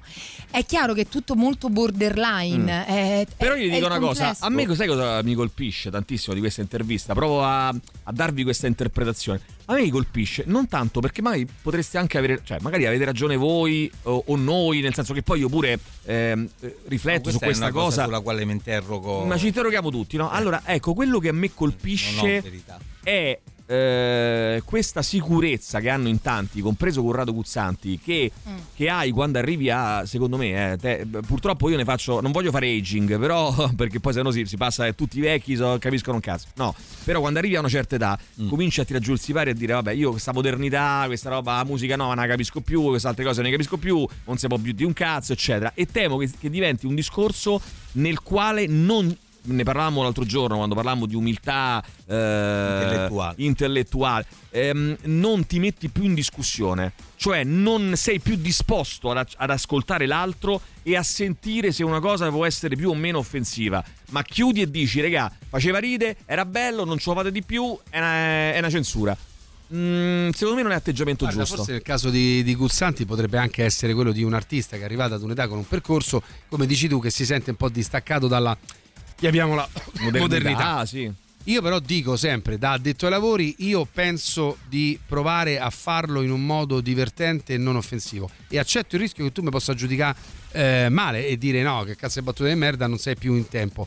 Io penso che una censura alla quale a volte assistiamo così tranchant non sia assolutamente benefica neanche per lo scopo che si cerca di tutte queste di censure non le ho viste sinceramente, nel senso che in America questi artisti fanno platea immensa, ma allora qual è accordi con Netflix. Il punto è che se io ti dico se qualcuno ti dice, ma anche a me me ne parlo contro il mio interesse, perché io capirai facendo la trasmissione come la facciamo noi siamo molto esposti al giudizio delle persone che ti potrebbero dire come l'altro giorno, no, papà hai detto troppe parolacce, hai fatto troppo, oppure parla di una cosa sconveniente o altro.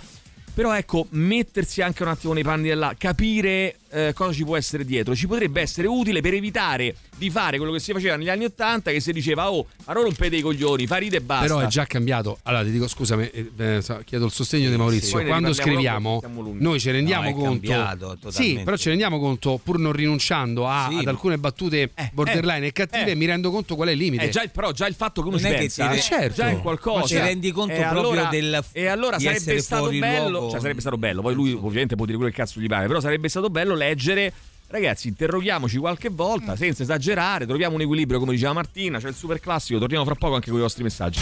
Radio Rock Super Classico. Radio Rock Podcast. Help i Beatles è il nostro super classico. Intanto, ragazzi, Radio Rock presenta Cigno in concerto venerdì 12 e sabato 13 gennaio al Wishlist Club, la band romana uscita a giugno scorso col nuovo Nada Nada Nada torna dal vivo per i primi 2 live del 2024. Mauri, ingresso è di €10. biglietti in prevendita su Dice.fm. venerdì 12 e sabato 13 gennaio Cigno in concerto al Wishlist Club di Areia Olci 126B a Roma. Ricordatevi che siamo su Twitch, twitch.tv/Radio Rock 106 e 6. Anzi, salutiamo gli amici che sono su Twitch, ci stanno guardando, e saluto quindi Francesco 83 AS Roma, che diciamo nome abbastanza programmatico, lo salutiamo. Poi salutiamo Chori Power 777, Cisbeo 7, Cavaliere Supremo. Vabbè, nella chat di Twitch nomi particolari, diciamo così. Ora io vi devo dire una cosa, che è questa. Stimo tantissimo Corrado Guzzanti, naturalmente non sono tanto d'accordo sul modo di porre la questione, secondo me, che lo trovo troppo tranciante. Però adesso vediamo che cosa dite voi al 3899 106 600. Ciao, ma esiste ancora Teleradio Stereo? Come no, esiste ed è sempre più forte, no? Io credo che sia adesso, assolutamente. Anzi, finalmente adesso mi sembra un'ottima radio. Brunetta Nano è offensivo? Forse, ma fa ridere. Però è offensivo. No. Sì, ragazzi, è offensivo. Cioè, no. A parte che non analizziamo proprio la parte costruzione. Che non fa ridere. Non fa ridere perché non è collegata a nulla. Brunetta Nano, che cazzo vuol dire? Ma che vuol dire? Cioè, capisci? Non fa ridere, no. Sì, ma però... poi, fra l'altro, tra tutte le cose che tu potresti reputare un insulto verso Brunetta, vai a pensare una cosa fisica. Però non è che lo devi insultare. Devi fare una cosa che fa ridere. A prescindere non lo devi insultare. Il punto è, Brunetta Nano non fa ridere. Però se io avessi detto Brunetta è più facile saltarlo che girargli intorno, dico per dire, quella è una battuta più costruita, fa ridere. Poi è un discorso anche, ragazzi, di sensibilità. Cioè, ci sono delle cose che magari faranno pure ridere, ma forse è il caso di non fare, perché non mi pare corretto. Io per esempio non ho mai amato la comicità per esempio di Benigni sul grasso di Ferrara, ma anche quando Berlusconi si diceva è nano. Ma ragazzi, Berlusconi può dire un miliardo di cose, ti dico che è nano, cioè non lo so. Ha ragione Guzzanti, la roba di Banfi fa ridere e stempera, e chi lo deve decidere? Tu? No. Lo decidiamo insieme, ragazzi, non lo decidi manco te. Poi, magari a te fa ridere, a me mi fa venire da piagne, ma da sempre, quindi non è detto che fa ridere. Vabbè, al di là del fatto che la comicità c'ha diverse, no? Può essere usufruita su diversi piani, perché poi non tutto quello che fa ridere a me fa ridere a te, eccetera.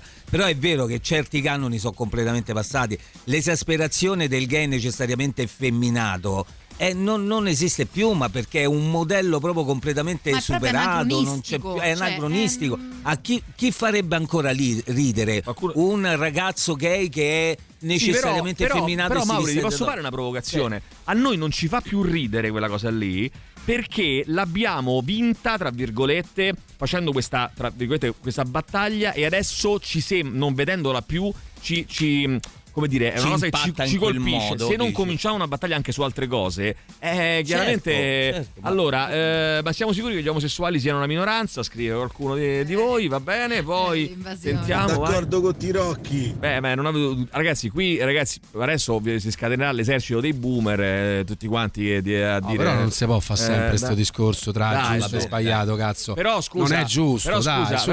Non è, allora, non è molto riduttivo. Non è una cosa che non è una cosa che mi sorprende, ecco, mettiamola così. Ma è una cosa, posso dire, non è una cosa che mi sorprende che ci sia questa ondata. Da persona che scrive anche comico, forse per il fatto che noi ne parliamo qui, non lo so, è come se il mio modo di scrivere si sia settato o comunque aggiornato, per cui ci sono cose che quando io poi scrivo reputo pure ormai inutili, e quindi neanche le scrivo più. Però serve questo lavoro che stiamo facendo, ragazzi. Serve un lavoro di aggiornamento, nel senso di vivere una realtà. Non è un lavoro stupido, c'è anche la provocazione di io che dico boomer a voi, non è una cosa stupida, cioè è una provocazione che poi può essere non raccolta, oppure può portare a un confronto che poi potrebbe portare a dei cambiamenti nel nostro piccolo, nel grande.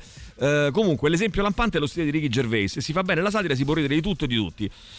Chi decide chi eccede? Il pubblico, che premia i comici migliori anche se fanno battute scorrette. Se invece non fai ridere indipendentemente dagli argomenti non fai successo, comunque non sei generalmente riconosciuto come un comico sagace. Allora, su questo sì, è vero, però attenzione, no? Perché allora se vogliamo dire che tutto quanto quello che ha successo va bene, allora va bene, allora la migliore musica è quella di Laura Pausini, o della trap, cioè nel senso, allora così se giudichiamo tutto sulla base. No, però secondo me non è vero questo, non è quello che è successo, è la via migliore.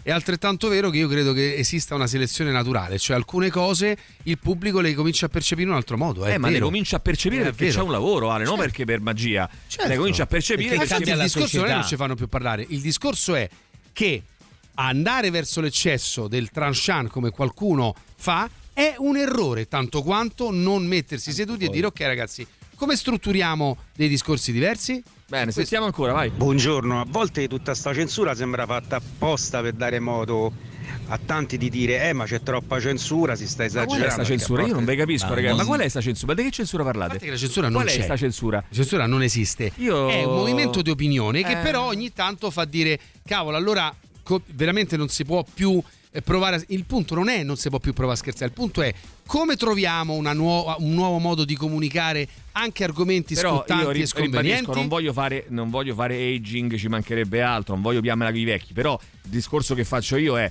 Carlo Verdone 73 anni, Corrado Guzzanti ce n'ha più di 60 credo, Corrado Guzzanti cioè sono tutte persone molto mature insomma, over 60 che parlano della nuova comicità, ma forse dovremmo far parlare i giovani comici, no?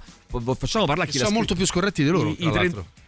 Facciamoli parlare, vediamo un attimo. Raga, ma voi dite troppe parolacce, forse non vi risentite. Io con nipote di 5 anni non vi posso mettere la vostra radio, mia madre me lo vieta, la madre me lo vieta, è un peccato. Ora, questa critica qua adesso è una provocazione da due, va bene, però è una critica che ci può pure stare, poi io posso accoglierla o no, l'ascolto, nel senso l'ascolto, cerco di capire. Poi è chiaro che ci sono delle cose che sono fondanti di questa trasmissione, c'è una trasmissione che è impostata in un certo modo, quindi è anche difficile, però magari potrebbe essere interessante. Non è un discorso di inclusività, secondo me è un discorso, come dire, di opportunità, però va bene.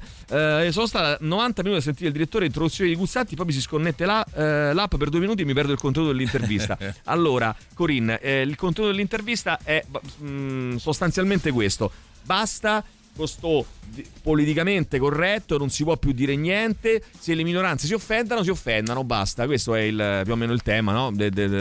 Sintetizzandolo al massimo. Vai, sentiamo ancora chi c'è. Adesso vai. La radio, per cui bene o male non ho capito di cosa state parlando.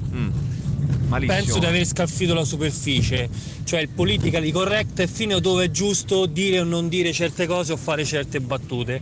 La mia è una domanda, forse un po' provocatoria, ma è questa. Sentiamo. Siccome è una forma di espressione, una forma d'arte quella di dire battute, di fare del sarcasmo, equiparandola alla musica, voi direste mai ai Rammstein o a un qualsiasi altro gruppo black metal che fa un certo genere di musica la tua musica è troppo estrema? Ma che c'entra, scusa? Estrema musicalmente, non note musicali ma di parole. Le parole, se in una canzone c'è qualcuno che i testi i testi sì, certo, i testi si parlano, l'abbiamo parlato l'altro giorno della trap, allora vale anche per tutti i generi musicali, mica solo per la trap. Vabbè, torniamo fra poco, ne continuiamo a parlare, diteci come la pensate, 3899 106 600 e vediamo un attimo come ci posizioniamo. Poi tra pochissimo facciamo un piccolo derby, derby, una sorta di compromesso storico. Chi c'è riuscito a mettere insieme la Roma con la Lazio nel derby, due voci, diciamo, da due sponde. Andiamo però a fare una cosa,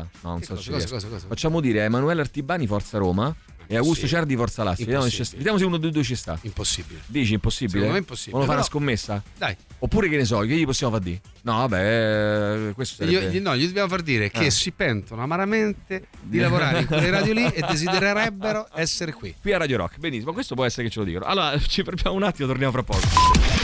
Radio Rock Podcast. Mi piace moltissimo la nuova delle Slater Kinney, si intitola Untidy Creature, su Radio Rock alle 9:08.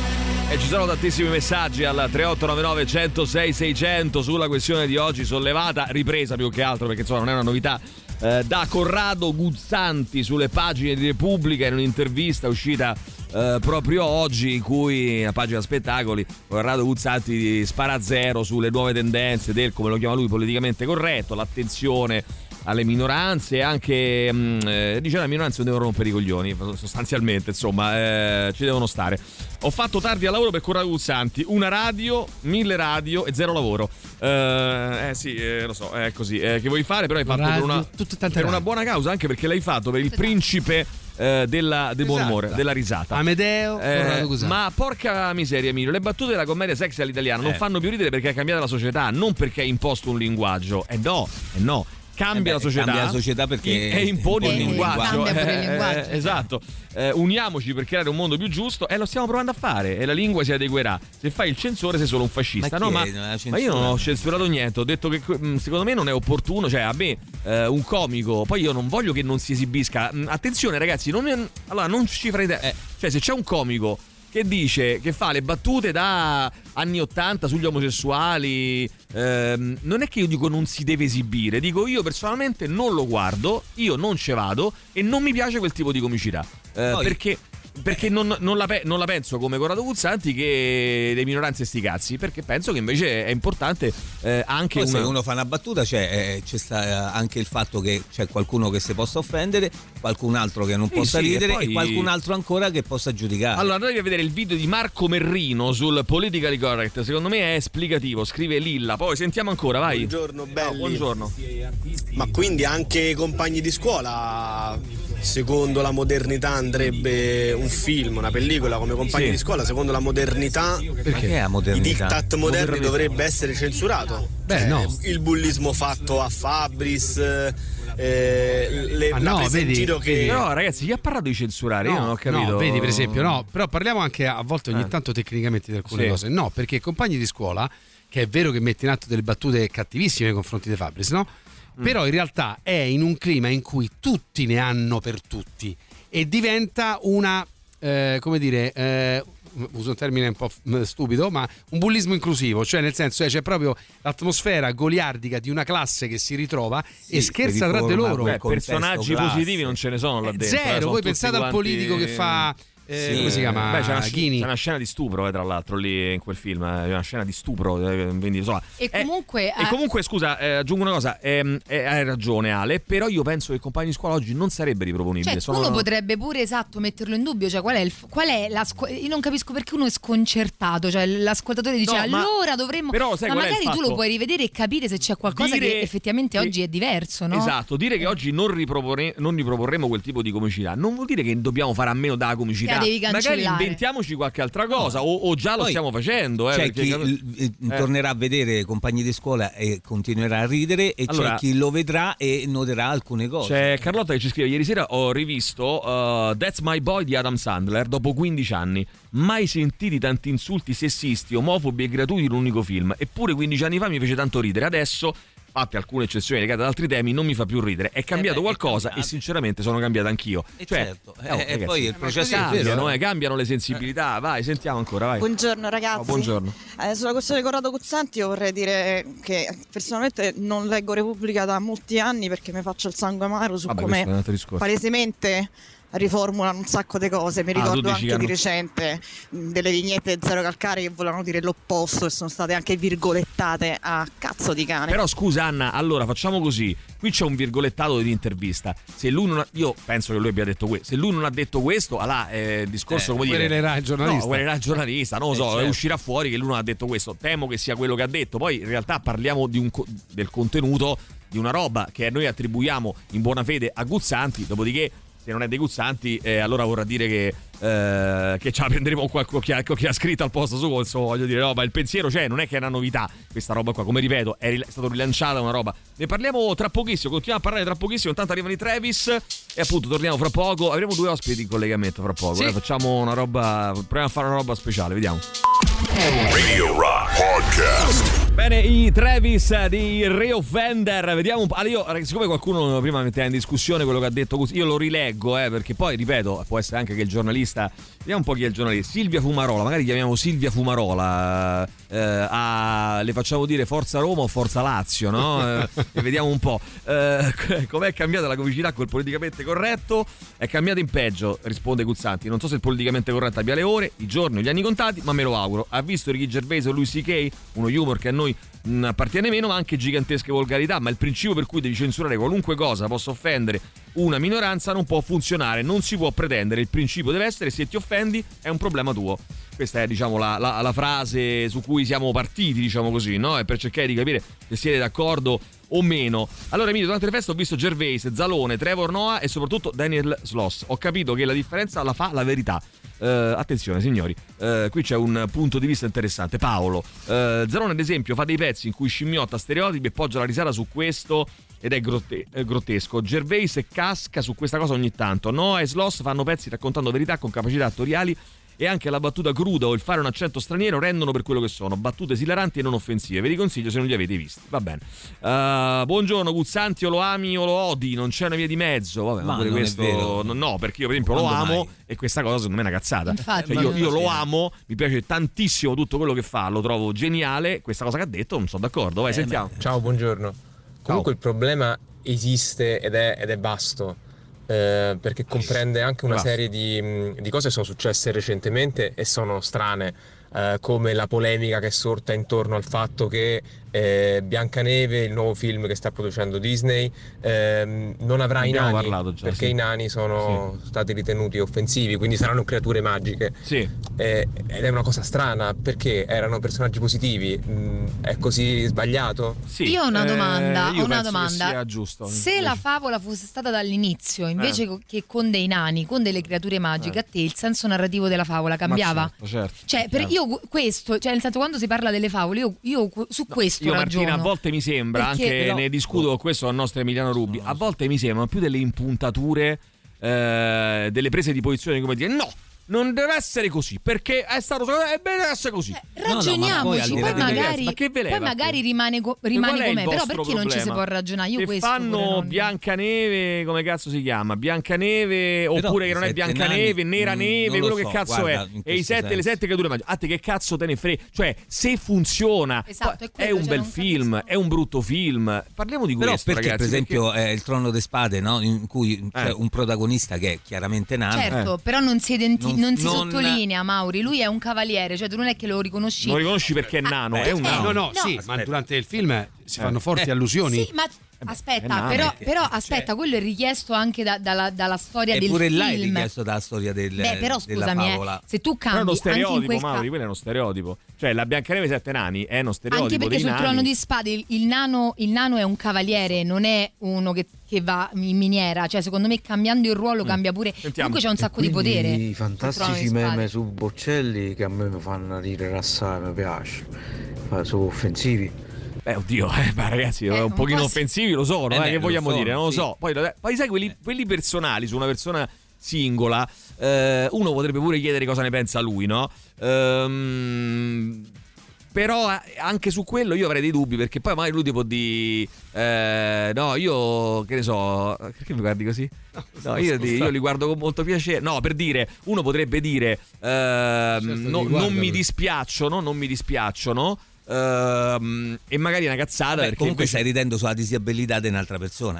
Capito, cioè il discorso è questo. Poi sentiamo. Che se possono far ridere, fanno ridere. Sono d'accordo con Guzzanti. Comunque penso che l'intelligenza di chi scrive queste cose deve andare oltre la situazione. Cioè un Verdone che scriveva pure con le negre mentre frustava Mario Brega, oggi non lo potrebbe più scrivere. Se lo scrivesse sarebbe un cretino. Non c'è dubbio che non lo scriverebbe. Poi Brunetta è diversamente alto, è politicamente corretto? No, a me non mi fa ridere, ragazzi. Scusate, diversamente alto. Se rideva negli anni 80, se rideva negli anni 90, si è riso negli anni 2000, si ride ancora oggi. In che senso ha il politicamente corretto ha fatto male? Per me un comico può dire e fare quello che gli pare, nessuno costringe nessuno a seguire un artista se non ti piace. Ovvio che se l'artista insulta e basta, sto con voi, ma se fa battute per me non ci sono lì. Questo è il punto, ragazzi, capire dov'è l'insulto e dov'è la battuta, quando la battuta è consentita e quando no. Cioè il bullo, no, alla come si chiama quello di compagni di scuola che faceva lì, come si chiama? Faceva il macellaio. Finocchiaro. Che poi quello lì si chiamava? Angelo Barrabucci, era un caratterista, sì, no? Sì, morto. Sì, allora, Finocchiaro incarnava il bullo, cioè quel tipo di bullo che magari ti prende in giro. Però al tempo stesso era molto perculato per la sua ignoranza e la sua, come dire, un tanto al chilo. No, però volevo dire, quello lì ce lo trovavamo anche nelle serate, che so, dei amici e classici, sì, che prendeva in giro e strappava le risate. Sì. Facevano ridere quelle cose, ma magari quelle persone che venivano prese di mira erano umiliate da quella roba lì. Cioè, no? Esatto, quindi, cioè, però lì è ricostruire una situazione, perché no, sono situazioni di vita vissuta. Non parlavo di compagni squadra, però parlavo di quel modello, sì, lì, certo, nella vita reale, diciamo così. A mio avviso la domanda è quando di questo argomento. Allora, premessa, il politicamente corretto è un concetto inventato da chi dibattere nel culo doversi un attimo limitare per non offendere altri. Infatti se ci fate caso è un concetto che tirano fuori sempre e soltanto quelli che casualmente non fanno mai parte delle categorie che vengono, diciamo, offese dalla comicità, non sempre, ma di solito insomma, sì, nazional popolare. Di solito funziona così, che grazie, il messaggio è molto lungo. Di solito funziona in questa maniera, che se parli di politicamente corretto non sei nelle minoranze poi, ma poi prese di mira. A volte ci sono anche la domanda che mi viene è pure questa. La, togliamo Compagni di scuola come film, no? Come prodotto cinematografico, portiamo un attimo le realtà che rappresentava. Quando succedeva a scuola, che c'era magari, che ne so, il compagno un po' più isolato che veniva bullizzato, a te persona X faceva ridere, o la cosa ti metteva rabbia, tristezza? No, perché i meccanismi sono quelli, esatto, il discorso è quello, cioè Martì, cioè a me personalmente mi ha dato sempre un fastidio che avrei dato veramente i calci in culo a tutti quelli che facevano così, perché è un atteggiamento abusante. Per me, a me dà fastidio. Il discorso è, se a te te fa ridere, magari te farà ridere pure il film che lo rappresenta, credo. Sì, sono abbastanza d'accordo. Intanto arrivano i Queen, continuiamo a parlare fra poco. Radio Rock Podcast. Play the game, loro sono i Queen. Ragazzi, siamo completamente sommersi dai vostri messaggi. Vediamo di ripartire da Telegram. Secondo me non è un problema, scrive Davide, di censura del politicamente corretto. Il fatto è che prima c'era una maggioranza che rideva, una minoranza che rosica. Ora le percentuali sono invertite ed il vero loro dei comici è il problema, che non vendono più come prima. O sanno rinnovare il loro repertorio, o continuando con quello di 20 anni fa smetteranno sempre di più di avere pubblico. La censura a monte non c'è, continuano a pubblicare qualsiasi cosa, ma non è detto che abbiano successo come prima. Chiara, se la satira colpisce il potente di turno funziona sempre ed è sacrosanta. Se dico Nano Brunetta può funzionare in un contesto satirico, se lo dico a un singolo cittadino è di cattivo gusto. Però qui Chiara dice, possiamo offendere una persona per esempio sulle sue caratteristiche fisiche perché è una persona di potere. Però non è così, perché Ricky Gervais non se la prende solo con le persone di potere, no, anzi se la prende anche con i poveri disgraziati, con i ragazzini, certo. Quindi non è quello il punto, no? Il discrimine non può essere quello. Già black metal è un'offesa ai caucasici, compagni di scuola, stupri, sgozzamenti, uccisioni, non sarebbe riproponibile ai tempi attuali. Ci scrive Francesco, compagni di scuola a 20 anni mi faceva molto ridere, dice Nick, invece ora a quasi 50 anni mi fa venire il magone.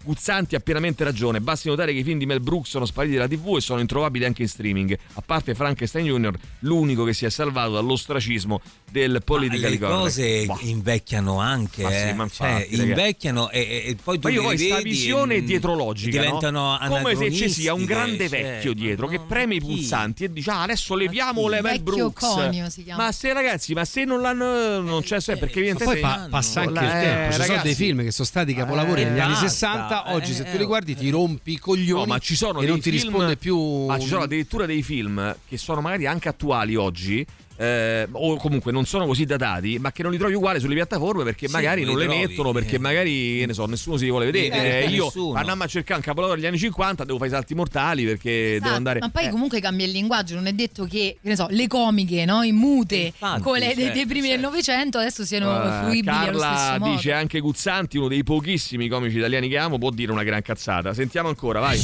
Mi piace molto questo fatto che ci stiamo un po' dividendo su questo argomento e osservare ho capito, osservare le vostre reazioni. Vai, sentiamo. Ma a me Guzzanti mi ricorda un pochettino anche il Carlo Verdone della situazione, quando dice che non c'è più la Roma di una volta. Ne parlavamo prima. È l'età che avanza e probabilmente il non riuscire più a stare, diciamo così, un pochettino al passo con i tempi, oppure al centro dell'attenzione, eccetera eccetera, e con l'età di ricordarsi i bei vecchi tempi quando facevi ridere, eccetera eccetera. Ma questa è una cosa che appartiene a tutti gli esseri umani, no? se io che sono del 76 immagino la Roma degli anni 80, io riesco a immaginare ogni anno per me ha una differenza, cioè l'81 è diverso dall'82, che è diverso dall'83, sono tutti quanti ben chiari nella mia mente. Se penso agli ultimi 20 anni mi sembrano tutti uguali, perché? Perché ho una certa età, e sarà sempre peggio perché la memoria funziona così. Però ragazzi, non dobbiamo, questa cosa che è anche fisiologica, poi, non dobbiamo farla diventare una cosa che poi è meglio, era meglio quando si stava peggio all'epoca mia. A livello filmico, per esempio Verdone è uno che probabilmente ha capito che un certo tipo di comicità non va più, e si è reinventato con una serie che invece no, gli s'addice proprio, allora, cioè, senza la necessità di dover far ridere. Però Verdone ne ha parlato di questa cosa qua e non gli è piaciuto tantissimo questa cosa qua, cioè, gli racconta che gli è stata quasi imposta, cioè che dice io volevo fare un altro tipo di roba ma ormai non si può più fare niente, quindi ho dovuto fare questo lui racconta. Eppure secondo me è vincente perché non ha necessità di dover far ridere per forza. Ok, buongiorno, domanda: cosa ne pensate di Angelo Duro? Anche lui parla fuori dai denti, lo odio, non lo conosco, l'avevamo citato questa una volta. Sì, no, sono d'accordo. Ma sta Angelo Duro, avanti. No, nel senso, vabbè, parere. Ma Bocelli comunque gli hanno chiesto che ne pensa dei meme su di lui. Lui ha risposto: non li ho visti. Bene, ok, andiamo avanti, vai, sentiamo chi c'è. No, vai. Cioè, Hernando del Trono e Spade è un cavaliere, mica va in miniera. Quindi la discriminante non è che è un nano, è che fa il minatore. Gli fa che ne so. No, io credo che sia il ruolo che ha all'interno della storia. Cioè i nani di Biancaneve sono importanti, ma mi permetto di dire questa cosa, sono un po' trattati come lei, no, li accarezza, li lava, un po' come quasi se fossero i gattini. Raga, sì, è diverso. Sì. Invece si può cambiare quel tipo di rapporto. Bravo. Allora, e invece il personaggio del Trono di Spade ha potere, cioè non viene sminuito in quanto nano. Io questo volevo dire, non che il ruolo cambia l'importanza che tu dai al personaggio, no, cambia proprio come è stato costruito. Va bene. Trovo inappropriato questo continuo a prendere per i fondelli diretto marchigiano da parte della signorina Caroanna Martina. Che ne pensate? Il problema è che non siamo disposti ad applicare questi bei discorsi a quello che ci piace e ci diverte, mentre facilmente giudichiamo scorretto quello che ci indigna. Non siamo mai super partes, e questo pure è vero, cioè se una cosa siamo profondamente legati non riusciamo a vederla, la necessità di superare quel tipo di comicità, no? Perché siamo molto legati, perché per noi è rappresentato qualcosa. Vabbè, ci fermiamo un attimo, torniamo subito dopo la pubblicità, tra pochissimo. Radio Rock Podcast. Bubblegum Dog, loro sono gli MGMT alle 9.39 di mercoledì 10 gennaio 2024. Questa è Radio Rock, sono Emilio Pappagallo, con me come ogni giorno Maurizio Paniconi, Alessandro Tirocchi e come ogni mercoledì la nostra Martina Caronna, che oggi ci farà il punto della... Mi racconti, Martina, per favore, una cosa tu e una cosa Mauri. Oggi che partita importante c'è? Allora, Lazio-Roma. A che ora? Alle ore 18. Palazzo, sei preparata? Mauri, di che si tratta? Del derby. Vai, Mauri. Del derby, sì, ma in che competizione, diciamo Coppa così? Italia.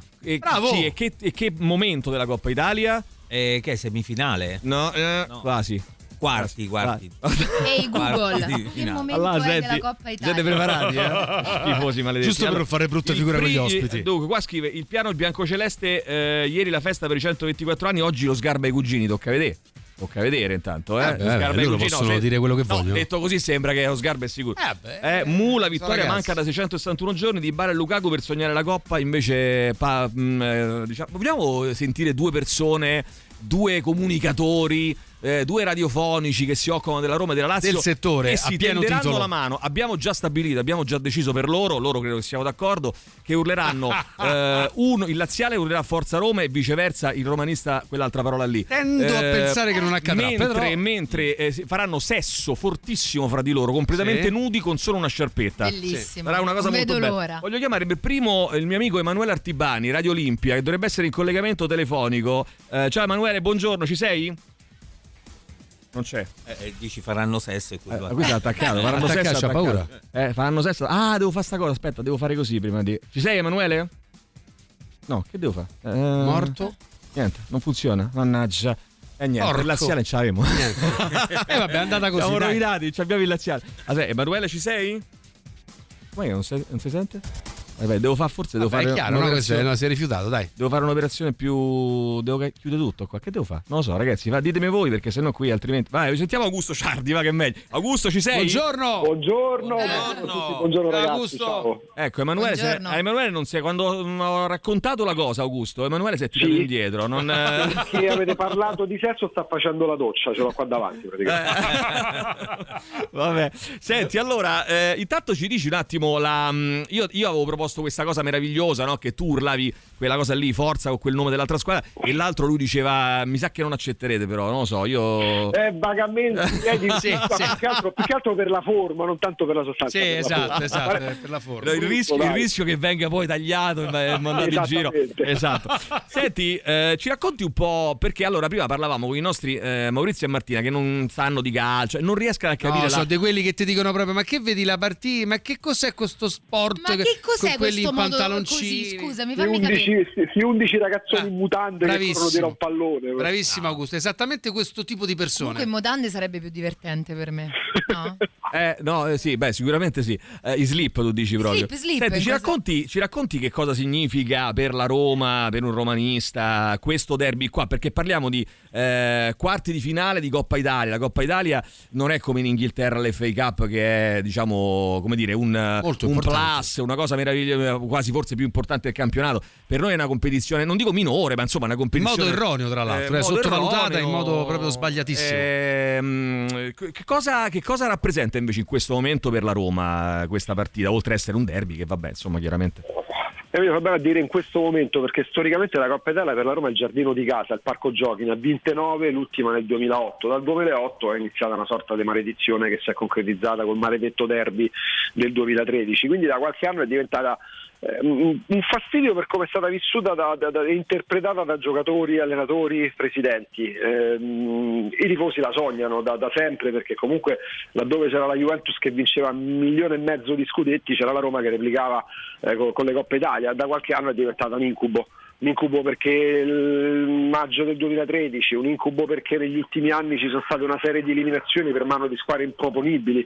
Addirittura in una partita la Roma è riuscita a perdere 2 volte con lo Spezia in campo, e la stessa partita perché Fonseca fece un cambio in più, 6 cambi, quindi sconfitta pure a tavolino. Quindi in questo momento rappresenta un grandissimo fastidio, anche perché poi in campionato la Roma balbetta da qualche anno, quindi c'è questa sorta di male necessario da dover comunque con cui fare i conti, ma però è sbagliatissimo così. Soprattutto se consideriamo che in una città in cui 2 squadre notoriamente non è che abbiano queste bacheche piene, voglio dire, la Coppa Italia è un trofeo che veramente è una cosa incomprensibile, questa sottovalutazione del. Ma scusa, c'è Emanuele Artibani, c'è?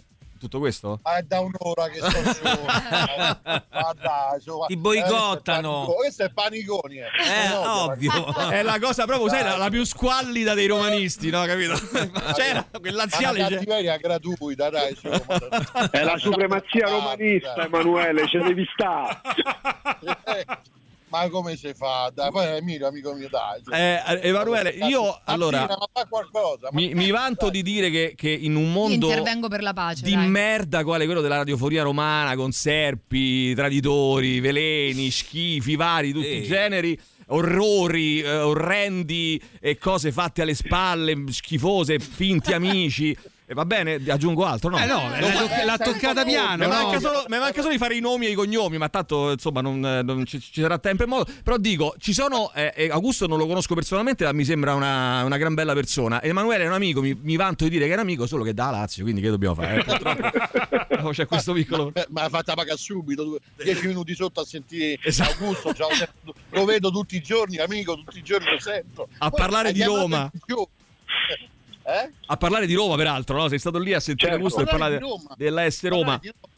Invece ma poi hai chiamato i peggiori, nel senso che noi abbiamo la stessa lunghezza d'onda sul derby dei poveri, questo. Poi ci carichiamo in giornata, tra poco ci carichiamo, montiamo. Però hai chiamato veramente quelli questi la Coppa Italia, non lo so, secondo me la subiamo più come trofeo al ribasso, poi dopo la Coppa Italia vinta dalla Lazio c'è questo modo di dire da parte nostra no, non c'è rivincita, non è vero, ogni derby è rivincita, per quanto mi riguarda non voglio mai perdere con loro, quindi non lo so, Augusto, sbaglio nella lettura? No, non sbagli, anche perché pacificazione, attenzione, vedi, no, la pace, la pace più che altro. Allora, premesso che io baratterei un anno arrivare 15° per vincere una Coppa Italia, perché comunque lo considero, io vivo nella caverna, nel senso calcisticamente sto all'età della pietra, per me contano i risultati, conta la classifica, quindi le discussioni oramai penose, giochisti, risultatisti mi ammorbano, nel senso io vedo la partita, il risultato, classifica, trofei vinti, trofei persi, trofei sfiorati, quindi la Coppa Italia per me rimane un obiettivo importante, ma mi rendo conto, Emanuele c'ha questa visione imprenditoriale della vita, no? Nel senso che poi si sposa con quello che ha detto qualche anno fa il presidente del Milan Scaroni, a livello finanziario ormai le società fanno i conti con i conti, e di conseguenza diceva il presidente del Milan, preferisco arrivare 4 volte quarto, quindi andare 4 anni consecutivi in Champions League, che vincere uno scudetto, che il calcio ha portato pure in parte i tifosi a dover rivedere il discorso legato alla semplice passione. La passione non fa calcoli, la passione è così com'è, ti arriva addosso, è un impeto. Il derby è una cosa che, vabbè, non ve lo devo raccontare io. La Coppa Italia rimane per me un trofeo importante. Qua a Roma diventa il giorno del derby, eventualmente il giorno successivo, una sorta di tragedia, quindi è molto sono molte più le conseguenze negative che tu hai se lo perdi rispetto ai vantaggi che hai se è verissimo. Infatti ti stavo dicendo, è più, come dire, hai più da perdere che da guadagnare una partita del genere, no? Poi... però stavolta non c'è pareggio, perché comunque le brutte vanno ai rigori, quindi ecco, adesso vi voglio chiedere una cosa a tutti e due, parlando smettete i panni dei comunicatori, io sono tifo per una parte, la cosa peggiore che possa accadere stasera è andare a finire i rigori, siamo tutti d'accordo? Beh sì, anche perché la Roma tradizionalmente che i rigori ci litiga, quindi non lo so, i rigori nemmeno li vediamo fondamentalmente. No, ma certo, ricorda Emanuele, tu che dici? Io sono disperato perché se dovessero vincere loro domani non trovo i cornetti al bar, domani cornetti al pistacchio, gianduia, tutto trovo sul bancone, perché loro non fanno colazione il giorno dopo, capito? Vanno diretti in ufficio, il giorno dopo attaccano a lavorare alle 7. Vabbè, ragazzi, ogni tifoseria ha le sue specificità, diciamo così, no? Quindi insomma è così. Senti Augusto, ma nella polemica io sentivo ieri parlare di Murignani e anti-Murignani, cioè della polemica su Muri. Questa è una città meravigliosa perché si divide su tutto. Ma ecco, aspetta, faccio una domanda a Emanuele. Sì, Lotito c'era un periodo che insomma era un po' nell'occhio del ciclone, no? È stato un periodo anche abbastanza lungo, con tensioni, con cose insomma anche abbastanza pesanti. Ma c'è questa tendenza anche nella tifoseria laziale a dividersi, a frazionarsi tra opposte fazioni, oppure meno? Sì. Emilio, sì, è proprio una guerra fratricida proprio tra sarriani e non sarriani. Vedi. Quindi c'è proprio un modo di intendere il calcio. A Roma è così, a Roma. Poi io sono dell'idea che tutto quello che non fa risultato al calcio non interessa, tutto quello che non porta a vincere poi al calcio veramente non interessa. Io per natura dovrei essere in linea del tutto teorica un Murignano, e lo sarei stato finché non ha vestito poi la maglia dei no, vabbè, ma uno deve essere onesto, è inutile che mi nasconda, voglio dire, per me, a me gli estremismi, il gioco speculativo, giochisti, tutti i termini che noi sentiamo dalla mattina alla sera, per me tutto ciò che non ti porta a vincere non mi interessa nel calcio, se volevo andarci vicino giocavo a bocce. Però questa è una battaglia, sì, a Roma è un continuo. Roma, da Lazio sicuramente, Roma lo sa meglio Augusto, ma creano proprio dei partiti. Potresti fare un movimento politico su queste cose. Augusto, tu pro Mourinho, contro Mourinho, oppure c'è una via di mezzo, una sfumatura di grigio? Oddio, so. Chiederla ad Augusto con me non c'è proprio match, nel senso che io credo di essere stato l'unico tifoso della Roma che quando Mourinho, allenatore dell'Inter, mettendo dentro anche la Roma, non solo la Roma, pronunciò la famosa frase 0 titoli, ero l'unico tifoso della Roma che mentre tutti gli altri volevano che morisse in quel preciso istante, io speravo e pregavo Dio che la Roma cacciasse in quel momento l'allenatore che c'era in panchina e prendesse lui. Ho sempre considerato ciò che la Roma fino a 3 anni fa non poteva permettersi, da quando ho capito che c'era questa possibilità ho pensato che fosse sempre lui la soluzione ma il problema. Poi allo stadio si è creata un'empatia unica, anche perché credo che in realtà che non hanno praticamente mai vinto niente, Roma, Lazio, Napoli, è normale, è logico che si aggrappino a dei feticci come può essere Maradona. Io penso, Augusto, che Mourinho abbia un grande merito, è tra i pochi allenatori seduti su questa panchina che ha capito come funziona la testa del tifoso romanista. Guarda, dici bene, perché c'è uno spot per la Mastercard che lui girò una quindicina d'anni fa, che è emblematico per capire il personaggio Mourinho, sintetizza Mourinho.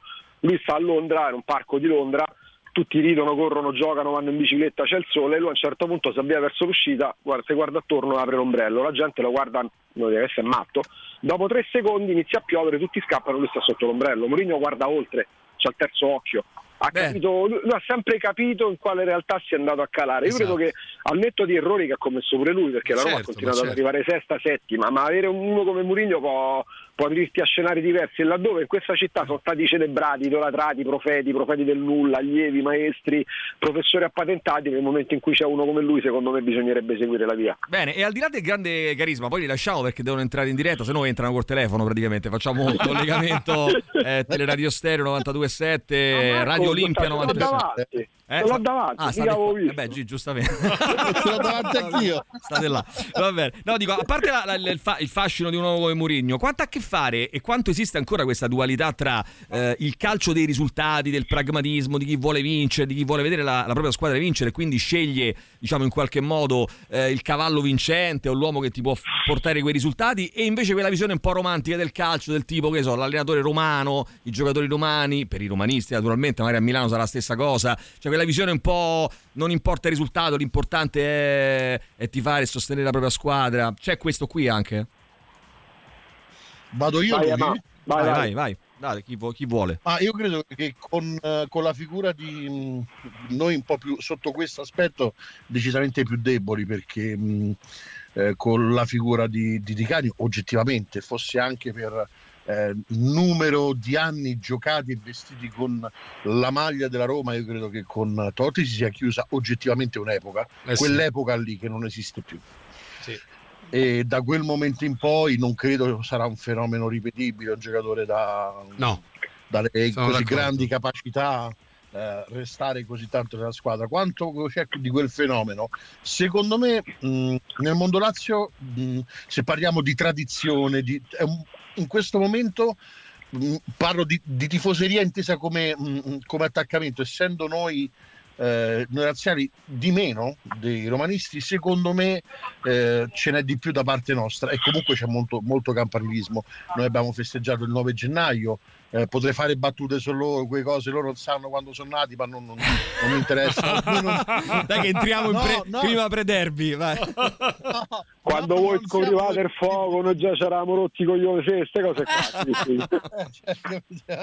Cioè, non siamo noi quel tipo di conduttori, però ecco, noi secondo me siamo più attaccati a certe cose, loro secondo me un po' meno. Bene ragazzi, dove la vedete la partita oggi alle 18? Dove sarete? Io qua in studio, perché poi sto pure in TV, quindi faccio la lunga. Emanuele sarà allo stadio, giusto? No, Emanuele? Io sarò allo stadio. Io sarò allo stadio, finisco la trasmissione, poi noi razziali abbiamo il consultorito Ponte Milvio e poi si va allo stadio, cioè per me oggi ci vogliamo sentire verso le 8:30. Una bella messaggiata intorno alle 8:30 collettiva, vediamo un po' quello che succede, ragazzi, che dobbiamo fare.